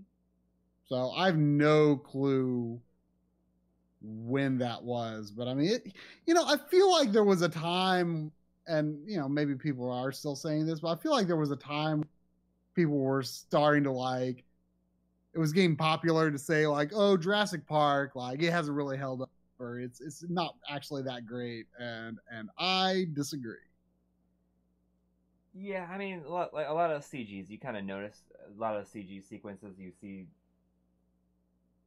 But I remember seeing like last time I watched. But the CG holds up better than like. Well, just, I would say like the like. It was like used so sparingly. Like, I mean, it's only certain. It's mainly because it's used so sparingly. And right, it holds up better than like Star Wars Episode 1 CG. Because you'll never get, yeah. I mean, because you'll very rarely get multiple shots in a row that are right. CG. And, you know, I see Good Vibe Collecting is saying, you know, it has the first one had the iconic John Williams theme. And when they first fly into the island and the theme first comes on, oh, yeah. It is... Like still, like gives me chills, and like oh, it's immediately yeah. Followed with like the like the second theme there when they first see the dinosaur, or when they first see the like the brontosaurus. Yeah, and the ending too. Yes. But I mean, it's such an interesting thing because I really feel like that is after that movie is when Steven Spielberg like stopped being like the Spielberg of like the that he had been up to that point of the 80s. Yes, I mean he became like a very a different filmmaker from that point forward. I could see that, and not in a bad way, but right. But definitely different. He basically just started making like what he. Yeah. At that point. Right. Like maybe movies that were just like. You know, not necessarily like the big, like exciting, like ideas that, oh, obviously everyone's going to want to see this. Like he didn't care if everyone wanted to see it. Right. He just wanted. You know, I mean, I think his next movie after that was Schindler's List, which is, you know, an incredible movie, but it's like, it's difficult to watch too. Yeah. It's not like something you're just going to watch again. Jurassic Park. Right. Actually, I have not seen that many like post Jurassic Park Spielberg movies. Like, I mean, I've seen a good number. Like, there are so many more I haven't seen because I mean, he's still very prolific. I mean, you haven't watched Ready Player One, right? I have, yeah. I mean, it was okay. I thought you were really talking it up. I mean, I thought it was just like okay. I like it a lot. But it was, I mean, upon rewatches, I was not amazed by it. It was entertaining, but it's not like I'm watching, you know? Yeah. I really liked Catch Me If You Can and Minority Report. Yeah, both of those are very good.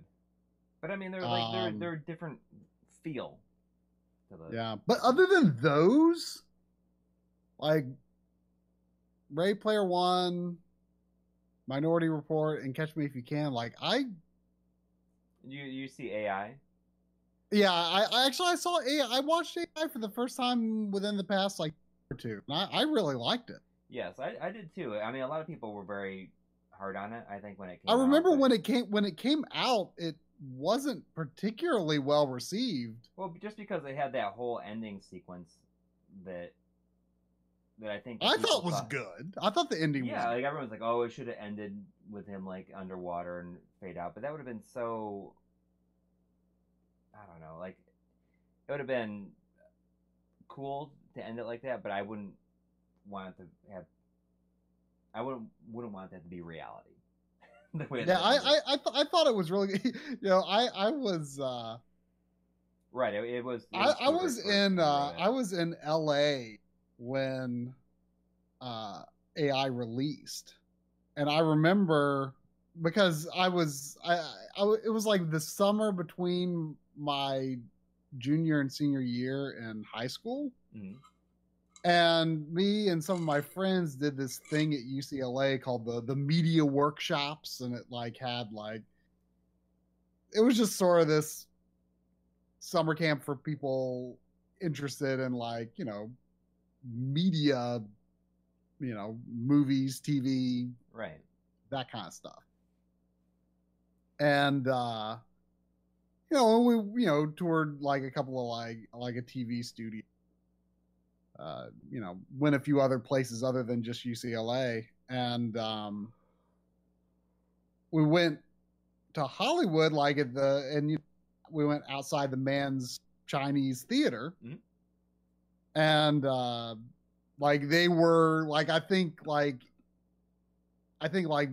it might have even been like the opening night for AI, and like they had like signs out, so they were showing that you know, because those theaters only show like one movie, right. Because they're just one screen.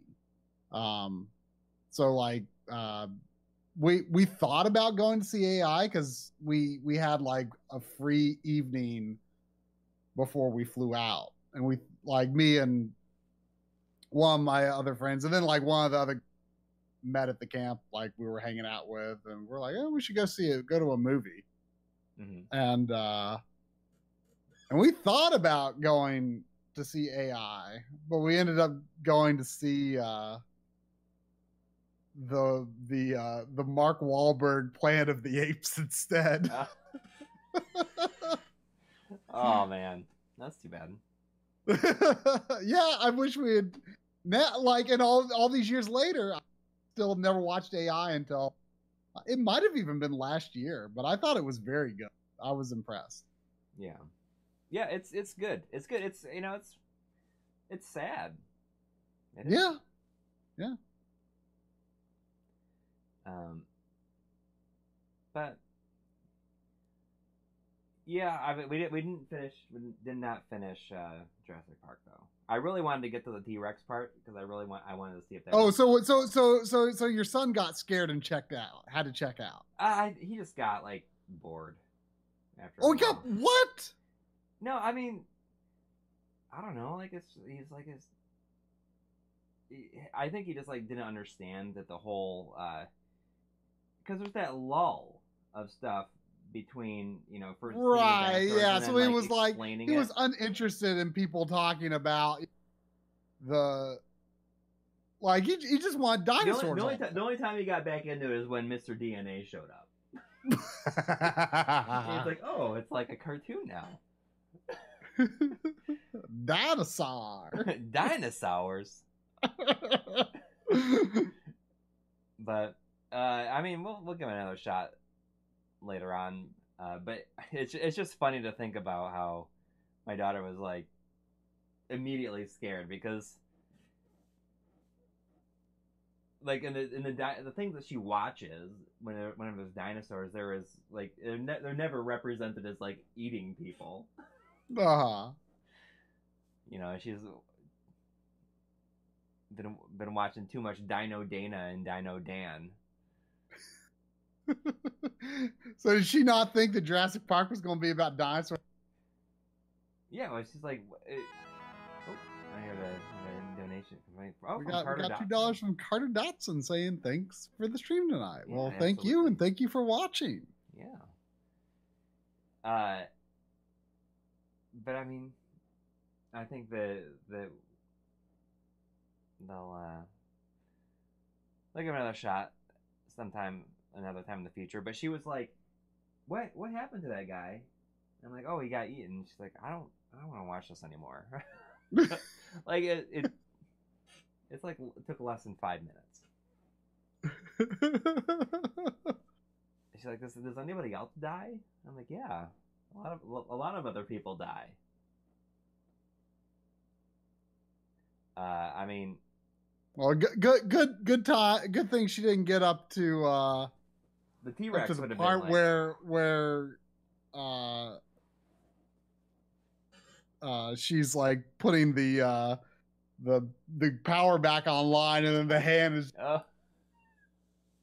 when it breaks through.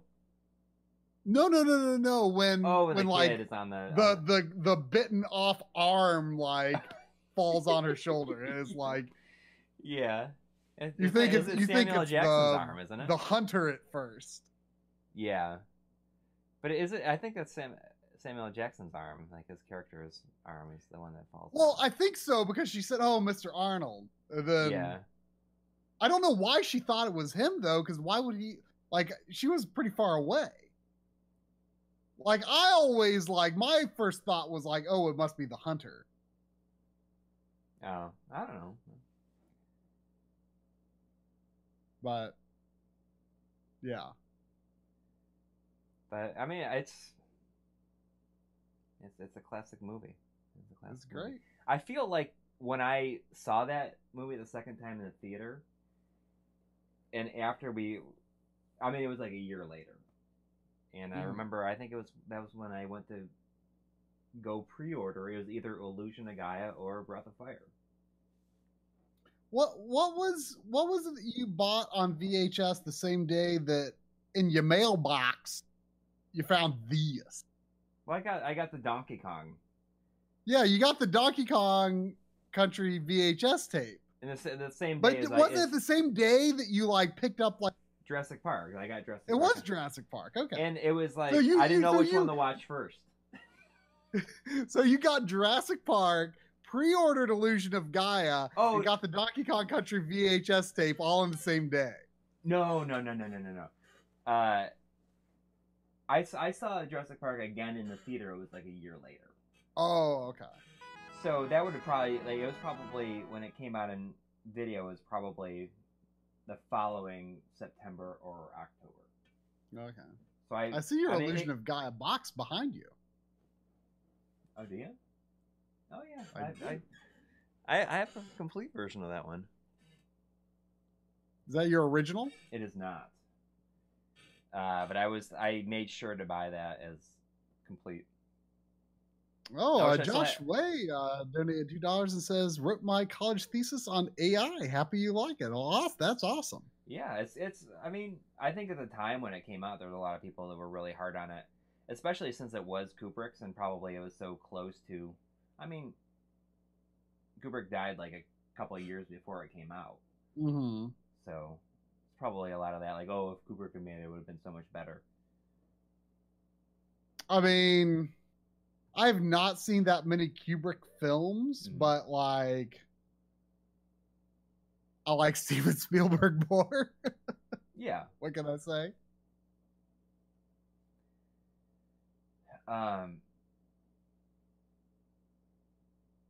But yeah, I mean, I must have gone and pre-ordered Illusion of Gaia. I'd have to look at the release dates for that. It was either Illusion of Gaia or Breath of Fire. I feel like it was Illusion of Gaia, and I think that at that same time, I remember being at the mall and I was saying like, and seeing Earthbound, and saying like, this doesn't look very good. The graphics on it are not very good. You know, I was recording some. I made a comparison with Illusion of Gaia. You know, I used to have it. I don't have it anymore. C2S and the S. But like the water effect in that game is like so good. Oh wow, we got a $2 donation from Lucas2365. He says watching Jurassic Park in the theater is literally my first memory. That's a good and horrifying first memory. Yeah, my first memory for some reason is spilling an entire box of Mr. Bubble bath powder like all over the floor. I don't know. I may have been 3. My first like vivid memory is playing NES for the first time, but I'm sure I have other memories before then, but it's just like I don't even know order like it goes in. You know? Yeah. But that's like the first like really clear, like I just like remember everything about that experience. What's interesting about Jurassic Park though is when it re-released for the was it the 30th or was it 25th anniversary? Whatever one when they re-released it in theaters. It was just a few years ago. It was like 5 years ago. So was it like... It was like... Was it the 20th anniversary? It wouldn't have been 20th anniversary. I don't know. Whenever they re-released it in theaters, I was in my hometown for my grandmother's funeral. And my brother and I went to see it, and I got to see it in the exact same theater I originally saw it in. I'm sure it was quite different, though, at that time. Oh, yep, 25th. So it would have been, yeah. I get messed up on years because I know I was still in New York, and I forget that I've been here since 2014. We just and passed. You've already moved to another house. Yeah, but I mean, what's interesting is that I had a little thing pop up on my Facebook the other day saying like, you know, this was your memory. This is your most liked photo 6 years ago today. And it was like the day that we left New York. it was, you know, a picture of my wife, my daughter and I in front of our apartment for the last time. All right. Well, is that about going to wrap it up? Seeing I think so. Sorry, I just got off on a little... topic there. But anyways, thanks everybody for donating and everybody for sticking around for my failure and eventual success. I was glad you were able to beat it. It's a great game. Outside of Phantastar Online, I think we've beaten a game on every single stream we've done this year, except for that one. I did not beat Sparkster on Genesis. Oh, okay, you're right. And I feel like I didn't. Last week I didn't. Was it last week that I did Star Fox Assault? Oh, you didn't beat that, man. I guess I didn't beat that either. I tried to see if in the last parts of the stream if I could finish 1080 Avalon, but I couldn't. But we've been on, I mean, we've overall been on a good streak with. Yeah, I think so too. Anyways, we'll see you soon. Good night, everybody. All right. Good night, everyone.